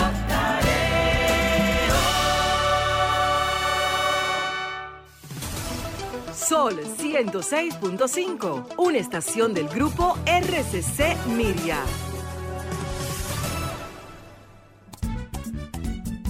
Soy de esta tierra caribe, alma que vive en un cuerpo de mar y arena que recibe, bailando alegre el señor sol. Pedacito de isla azul y verde, donde cada corazón es un cantor, terruño encantado que no pierde sus ganas de crecer y ser mejor. Gente gozando en la avenida, algarabía y bonche en el colmado. Y la tristeza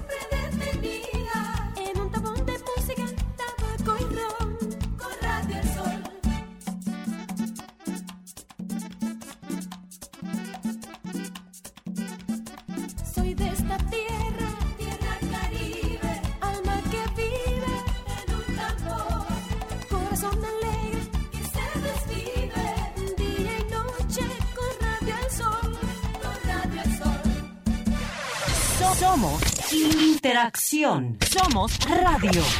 So- Somos Sol, la más interactiva.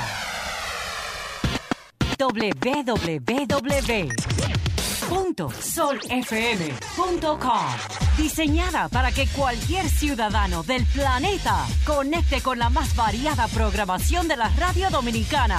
Sol, Sol la más interactiva. Sol 106.5 te ofrece la mejor variedad en programas interactivos durante todo el día. El contenido más completo está aquí. Llena tu día de radio inteligente con las personalidades más reconocidas del país. En Sol 106.5. La más interactiva. Sol 106.5. La más interactiva. Un careo con habilidad, encuentro e interrogatorio. Un careo con agilidad. Para lo importante y notorio. Un careo sin recreo. Careo sin abucheo. Careo en su apogeo.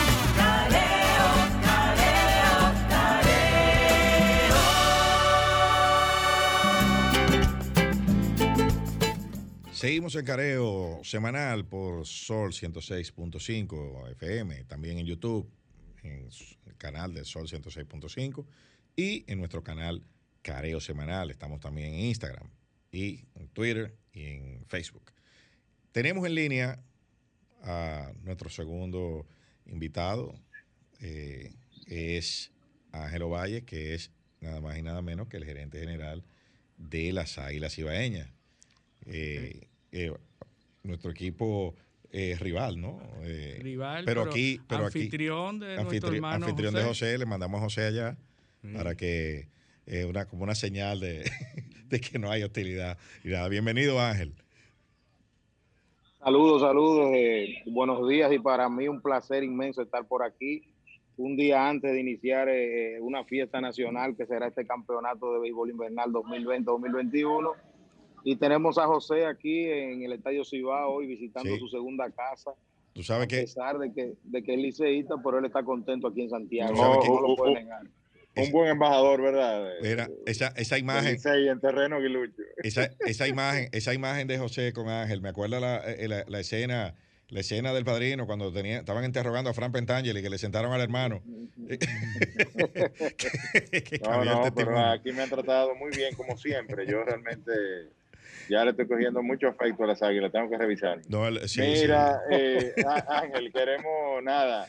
Estuvimos con Vitelio revisando todos los aspectos de, de la organización, del formato, eh, todo lo que se ha hecho para garantizar que en el, el este torneo esté revestido de todas las, las seguridades, sobre todo desde el punto de vista sanitario, y que esto pueda permitir el éxito de- del torneo y que se cumplan todas las fechas que están eh, pautadas en este calendario recortado que fruto de la, de la pandemia ha tenido que, que adoptar la Liga Dominicana de Béisbol. Pero contigo queremos abordar más el aspecto del juego. Hay una gran expectativa en la, en la fanaticada eh, dominicana, eh, sobre todo eh, se espera un, un nivel de juego superior al que tenemos acostumbrados, sobre todo a los inicios de la temporada. Eh, muchos eh, peloteros de, alto calibre que estarán disponibles desde el primer día, eh, fruto también de, los recortes de temporada que hubo en el Major League.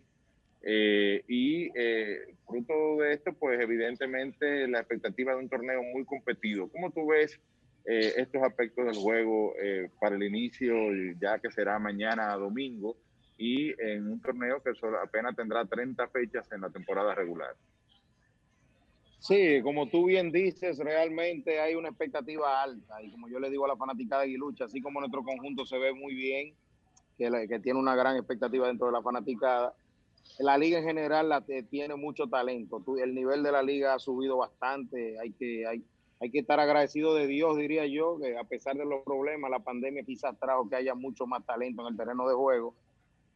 Y de verdad que el nivel de la liga está a un nivel quizás al nivel más alto de, lo que yo haya visto en los últimos 10, 15 años. Y eso va a traer una competencia ardua, un, ca- en un calendario de 30 partidos que van a ser bien reñidos, que van a ser bien di- disputados será un round robin, un todo contra todos de pura candela desde mañana, donde habrá, donde habrá mucha, mucha, mucha competencia.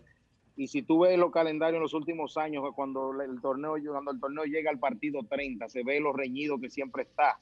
Yo no dudo, yo no, no, no niego que pienso que este año será igual, que va a haber un calendario muy reñido que trae nuevas cosas en el formato, un wild card. El equipo que quede en, en- en quinto lugar tiene chance de jugar una miniserie con el cuarto lugar si la diferencia es menor a tres partidos. Y yo pienso que será bien emocionante lo que vamos a vivir en, en, en 35 días, 30 juegos en 35 días. Yo pienso que el pueblo va a vivir una gran emoción y la fanaticada nacional también. Y espero que la aguilucha salga complacida y que podamos clasificar sin contratiempos eh, en uno de los primeros lugares. Y que supone un nivel mayor de dificultad, Ángel, eh, armar un equipo, porque tú tienes que empezar con una intensidad muy alta por, por, la, por la, el reducido número de juegos. O sea, que tienen que empezar eh, eh, con, vamos a decir, empezar cuando la, eh, en el mismo nivel que deberían estar a mitad de temporada regularmente. Y eso supone un reto, eh, un reto mayor eh, con, lo- con los jugadores. Sin duda, sin duda. La comunicación ha sido la clave. Desde, te diría yo que después de- del mes de julio, ya en agosto, empezamos a hablarle claro a los peloteros de que había que buscar la manera de conseguir esos 20 partidos de- de- en la mente de ellos, que la competencia estuviera. Ya que como tú dices, desde mañana tenemos que salir a un nivel, al máximo nivel, a salir al nivel como uno se va poniendo en esta fecha en noviembre, ya que se está acercando la, la hora clasificatoria.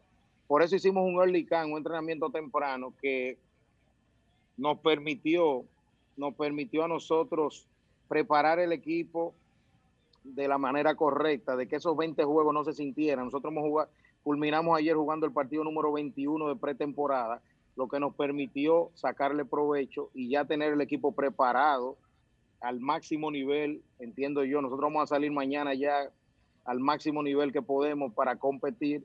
Los resultados no los podemos garantizar, pero nosotros sí estaremos al 100% Dios mediante en el terreno de juego desde mañana. Ustedes jugaron 21 juegos de, prete- de pretemporada, ¿no? Correcto, jugamos 21 juegos, 4 contra los gigantes del Cibao y jugamos 17 interescuadras, pero interescuadras con mucha competencia donde se creó el, el- el ambiente de competir. Yo entiendo que recuperamos mucho el terreno perdido de, de- lo que provocó la reducción del calendario y estamos en una gran condición, Dios mediante, para salir al terreno mañana. Entonces, háblanos, por favor, ya entrando al, al- al tema de, de la mecánica, ¿no? Eh, rotación de picheo, con cuántos lanzadores se van a manejar, eh, porque ahora al ser menos, menos eh, partidos, pues eso va a cambiar la dinámica del picheo abridor, del- de los relevistas. Se ha hablado de usar dos abridores por juego.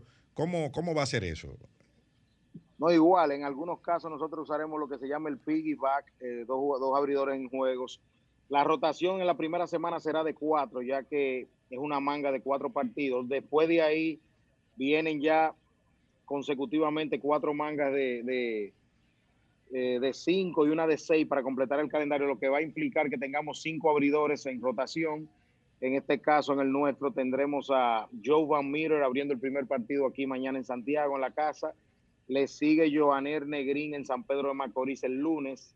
Joanis Kiala, también cubano, le sigue el martes en San Francisco de Macorís. Y Yuneki Maya abrirá el segundo partido en la casa contra las Estrellas Orientales el miércoles, Dios mediante. Ya para la segunda semana, Ramón Rosó, lanzador de grandes ligas de Phillies de Filadelfia, que comenzará en el, en el bullpen la primera semana, va a estar en rotación abridora, siendo nuestro quinto abridor. Así que en ocasiones usaremos a Wendolín Bautista, Marcos Diplan, Ángel Rondón, lanzando detrás de los abridores para, para, us- para, para usar lo que tú hablaste, de, de dos abridores en un juego, usando el piggyback. Y esto va a funcionar, ya que son 30 juegos en 35 días y hay que tratar de, de ser, de ser eh, creativos para conseguir lanzadores frescos todas las noches. No es fácil el ejercicio que hay que hacer, pero nosotros hemos estado ya preparados para eso. Y la alineación que pretende presentar las Águilas en este, en este torneo, ¿cuáles son esos grandes nombres que ya están garantizados eh, que van a jugar y que son los que le van a dar ¿verdad? ese nivel eh, distinto que se espera para esta temporada al, torneo, en- específicamente en el caso de las Águilas Ibaeñas? Sí, en el caso nuestro, nosotros tenemos un núcleo de jugadores nativos impactantes y de importancia. Nosotros valoramos mucho a los jugadores que año por año se están aquí, como se dice en el argot de dominicano, fajados guayando la yuca, como dicen algunas personas. Francisco Peña es un jugador de esos, Ronnie Rodríguez también lo es, eh, Juan Lagares, Juan Carlos Pérez, que siempre están aquí, eh, ya Robert García. Pero mañana nosotros tendremos la, la novedad de que vamos a tener en un line-up juntos eh, a Víctor Robles, uno de los mejores jardineros central de todo el juego. Tremendo duda, guante. Muchacho, es campeón, de, maravilla. campeón de Serie Mundial el año pasado. Melky Cabrera regresando al béisbol dominicano, que está en unas magníficas condiciones. Un hombre con una experiencia de más de, de- de 14 años en grandes ligas, un jugador de impacto. Wilmer Difo está regresando otra vez y, sin duda hace un refuerzo de grandes ligas y de impacto que, se, que es Rangel Ravelo también estará con el equipo desde el primer día. Yo pienso que son nombres que vienen del, de jugar en el mejor béisbol del mundo, al igual que John Nogowski, el otro refuerzo de nosotros importado. Son jugadores de grandes ligas que deben traer eh, muchas cosas interesantes. Mencioné a Ramón Rosó en el picheo, Neftali Félix, Juan Nicasio, Johan Ramírez, Junior Fernández, son lanzadores, lanzadores de grandes ligas. Yo pienso que, que el nivel de la Liga Dominicana ahora mismo está muy, muy cerca de grandes ligas. Estamos hablando de una liga de nivel AAA con, con, con muy cercana calidad al béisbol de grandes ligas. Y vienen, Triple A Plus, como dice. vi- vienen con Triple A, triple A Plus podríamos llamar. Vienen con limitaciones, con eh, entrada, eh, número de apariciones al plato, eh, entradas lanzadas en caso de, los de, los de los pitchers. Este año me imagino que será más flexible por el tema de que se jugaron menos partidos en Grandes Ligas o, siguen las restricciones igual. Eso es correcto. Tienen sus, restri- sus restricciones porque son jugadores, el caso de Ramírez, Fernández, brazos de grandes ligas jóvenes. Pero sin duda, por lo que tú mencionas, al lanzar tampoco en el 2020, las organizaciones tienen interés de que esos muchachos puedan competir a este nivel y, y tener trabajo. Y ese, ese- eso nos da ventaja, por un lado. Van a tener más chance de lanzar entrada que en un torneo de 30 juegos. Pero todavía en el caso de Víctor Robles no ha llegado ninguna limitante, que es un jugador de todos los días de grandes ligas, que hasta el momento está 100% con nosotros, e igual que con Ravelo, con Nogowski, pero hay algunas limitantes, pero la podemos manejar y con mucho más flexibilidad que los años anteriores. Y, lo, y los roster, Ángel, eh, porque hay una, eh, estaba el sub y baja antes, ahora eso, eso cambió, ¿no? Eh, eh, en el número de, jugadores que pueden tener disponibles. No, no ha cambiado en sí. Hay una lista de, de disponibilidad por la pandemia. Nosotros solo podremos tener 50 peloteros alrededor del estadio. Está la novedad de que tenemos que crear un equipo alterno. El roster es de 38 jugadores semanal y otros 12 se mantendrán en un equipo alterno trabajando en las mañanas, eh, preferiblemente en otro estadio, en otro terreno. Nosotros estamos todavía en proceso de determinar dónde será esa, ese equipo, dónde practicará ese equipo alterno pero esa será la lista de disponibilidad, que es de 50. Por el roster semanal se mantiene siendo 38 y el roster diario se mantiene siendo 28. Básicamente vamos a tener 50 personas concentradas en Santiago. En caso, en, en los años anteriores podíamos concentrar hasta 60, 65, entrando, saliendo. Por este año no hay mucho, no hay forma, no hay, no hay manera por el protocolo de tener personas entrando y saliendo. Y es básicamente lo que estamos, lo que estamos haciendo.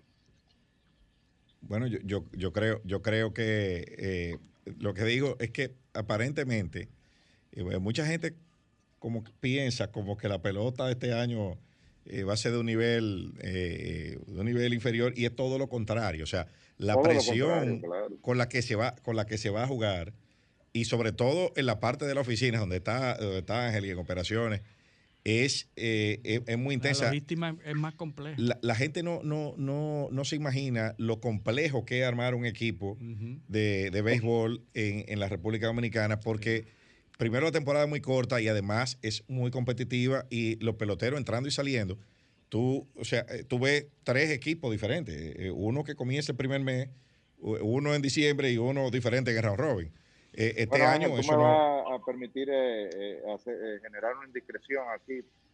Como Ángel me ha invitado a acompañarlo aquí en el Estadio Cibao y hacer este programa, realmente el problema que se tiene para diseñar un line-up aquí eh, eh, es la, la gran cantidad de material que hay, de peloteros y de calidad que se tiene disponible en este momento.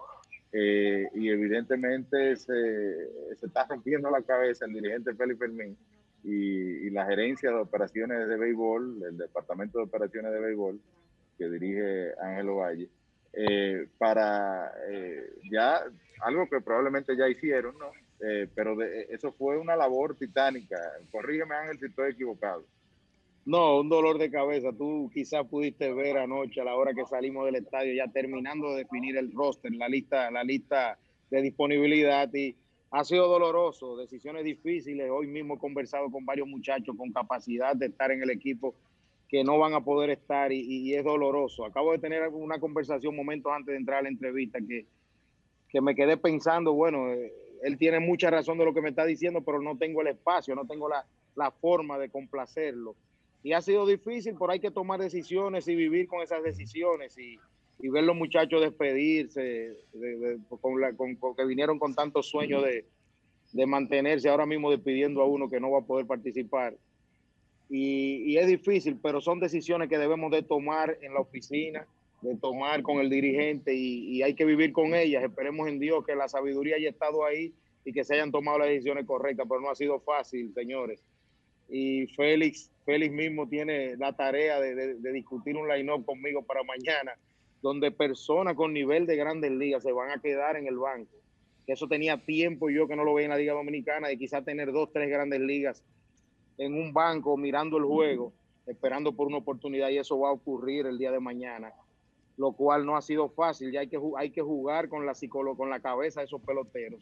Y para eso tenemos un hombre idóneo Félix Fermín, que, que tiene, es un maestro de verdad trabajando esa parte. Y, pero no es fácil, señores. Pónganse en los zapatos de él, en los míos, tener que decirle a un jugador que viene de grandes ligas que, sabemos, que lo no va a iniciar jugando todos los días.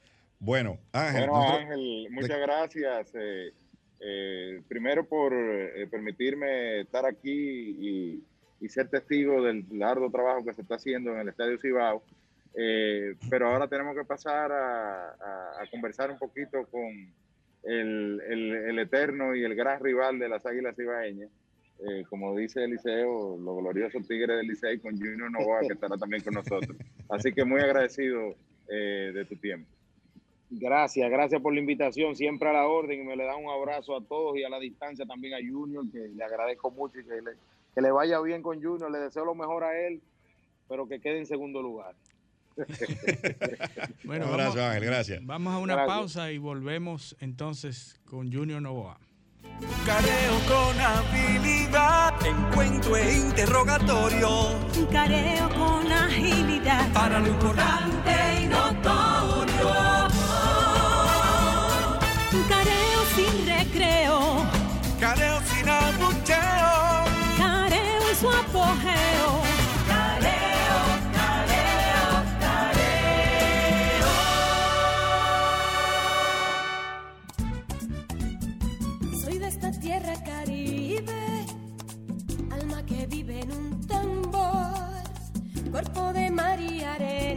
Recibe, bailando alegre el señor sol.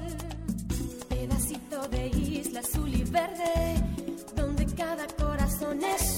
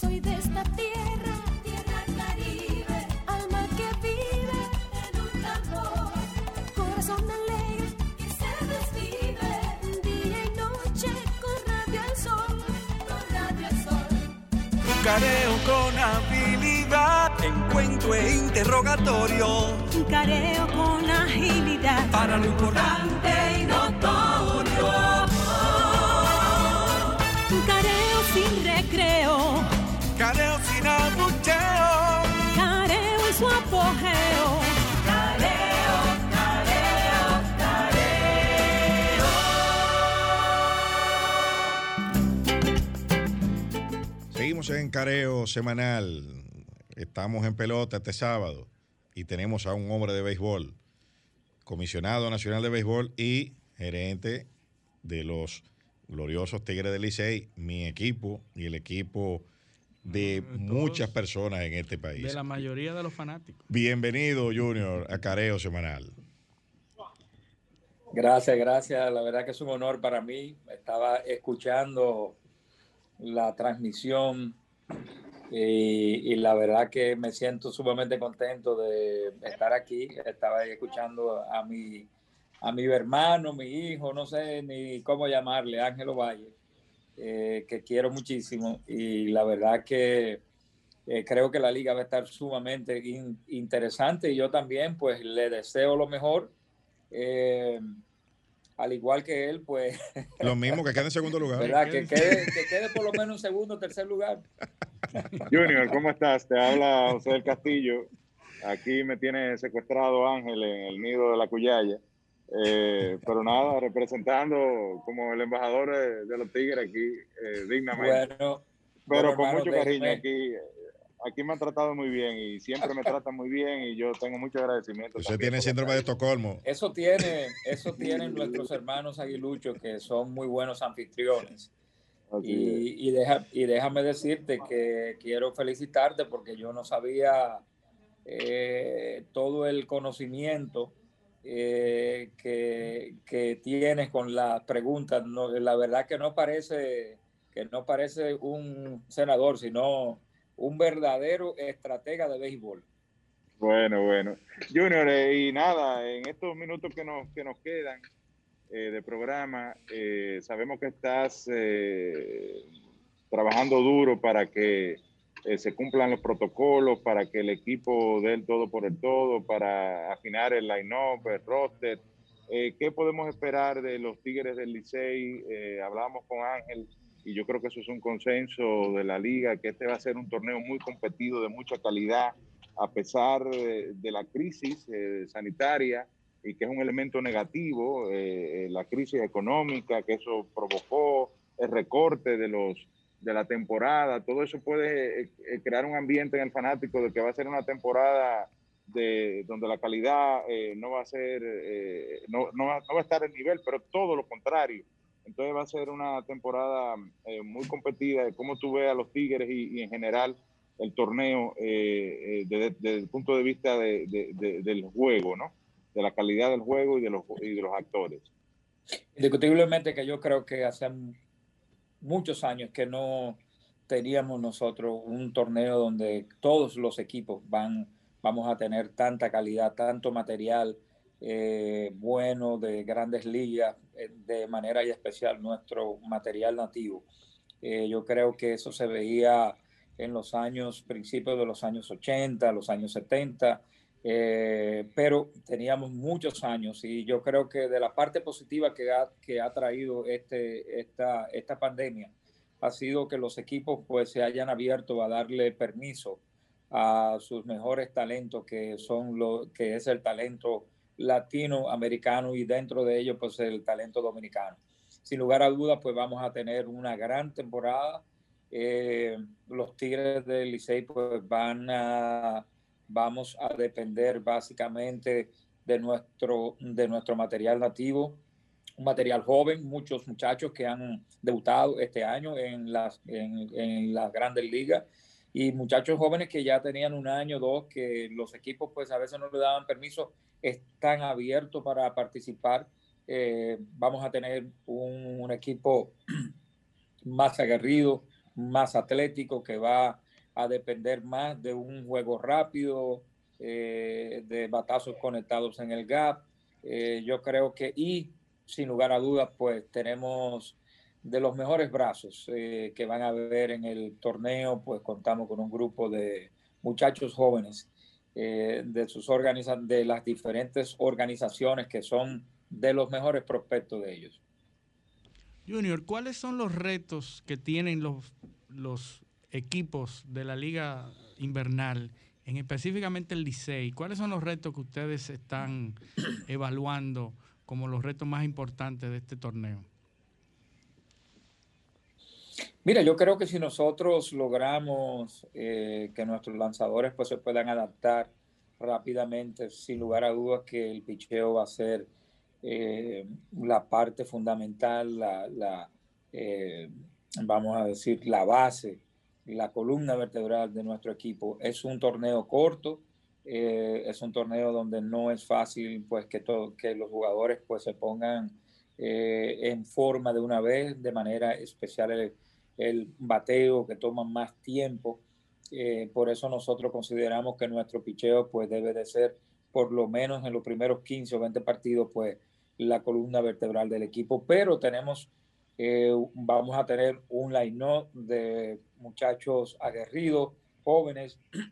¿Cuáles son las Eh, figuras eh, que no- así de, de- de cartel que han visto acción en grandes ligas o que, como tú decías, tienen uno o dos años en grandes ligas, que la fanaticada azul eh, eh, puede, eh, va a ver desde el primer día en el terreno del juego o que va a incorporarse eh, durante el torneo y que le, le va a dar esa calidad a- a- a- pe- peculiar a este torneo, eh, como quizás muchos años, como tú bien dices y dijo Ángelo Valle, pues no se veía. En el caso de los Tigres del Licey, ¿cuáles son esas figuras? Mira, nosotros vamos a, vamos a poder contar con jugadores como Emilio y Jorge Bonifacio, que por lo regular siempre entraban en la mitad de la temporada. Lo vamos a tener desde el mismo, desde el mismo primer día. Luis Barrera, que es un novato sensación que aquí debe de, producir bastante. Rosel Herrera, que lo tomamos en, en un cambio ya un muchacho con experiencia, un jugador versátil que te puede jugar en diferentes, en diferentes posiciones. Pablo Reyes, Sergio Alcántara, Anderson Tejada. Ese, ese, ese jugador hay que ponerle atención. Ese muchacho está sumamente cotizado con su organización, los rancheros de Texas y, y- con casi todo el mundo que ve, que ve conversado de otras organizaciones. Han hablado muy bien de ese jugador, Eric Mejía, conocido ya, el veterano Eric Aybar, Dawel Lugo desde el mismo, desde el mismo primer día. Dawel la última vez que jugó acá, eh, pues fue un jugador que produjo para nuestro equipo, batió, batió, batió 300 y creo que lo vamos a tener el año, el año, el año completo con, con el equipo. Traemos a Sandy León, receptor ya veterano de Grandes Ligas, con experiencia de más de 5 o 6 años de Grandes Ligas, con equipo campeón inclusive, eh, con Boston. Vamos a tener a Michael de la Cruz, que para mí pues, fue el jugador, yo diría que el jugador más valioso del equipo de los Tigres. Eh, el año pasado tuvo una gran temporada, finalmente le dimos la oportunidad para que Michael jugara y la verdad que lo hizo sumamente bien. Jermín Mercedes, que bueno, eh, ya todo el mundo sabe su caso, ¿verdad? Pero es un hombre que la última vez que jugó entre AA y AAA conectó eh, cerca o más de 30 cuadrangulares, estuvo con el equipo, debutó en Grandes Ligas, una, eh, un debut bastante rápido, pero eh, eh, estuvo, estuvo con el equipo y el veterano Wellington Castillo que está ahí también desde el mismo primer día. Eh, yo creo que nosotros vamos a tener un núcleo de jugadores bastante bien, la mayoría jóvenes, con experiencia, con muy buenos años en ligas menores, con un par de veteranos que yo sé que lo van a ayudar bastante. Bueno, Junior, nosotros queremos agradecerte y desearle, desearte a ti y a los Tigres del Licey el mejor, de- mayor de los éxitos y agradecer a nuestros oyentes y televidentes porque ya hemos No, llegado y a la Junior, final. eh, tú tienes un compromiso conmigo y con Barahona. eh, y como comisionado de béisbol te vamos a invitar a este programa para que hablemos de béisbol de verano. Eh, nosotros, eh, eh, en el caso nuestro, en la provincia, estamos muy esperanzados en la región de que haya un circuito de verano eh, en la zona sur, eh, específicamente en la región suroeste, y que se pueda desarrollar una liga de verano fuerte en la República Dominicana. Y te vamos a apoyar en ese propósito y esperamos que desde tu posición Bueno. eh, como comisionado de béisbol pues podamos desarrollar ese proyecto. Bueno, hasta el próximo sábado.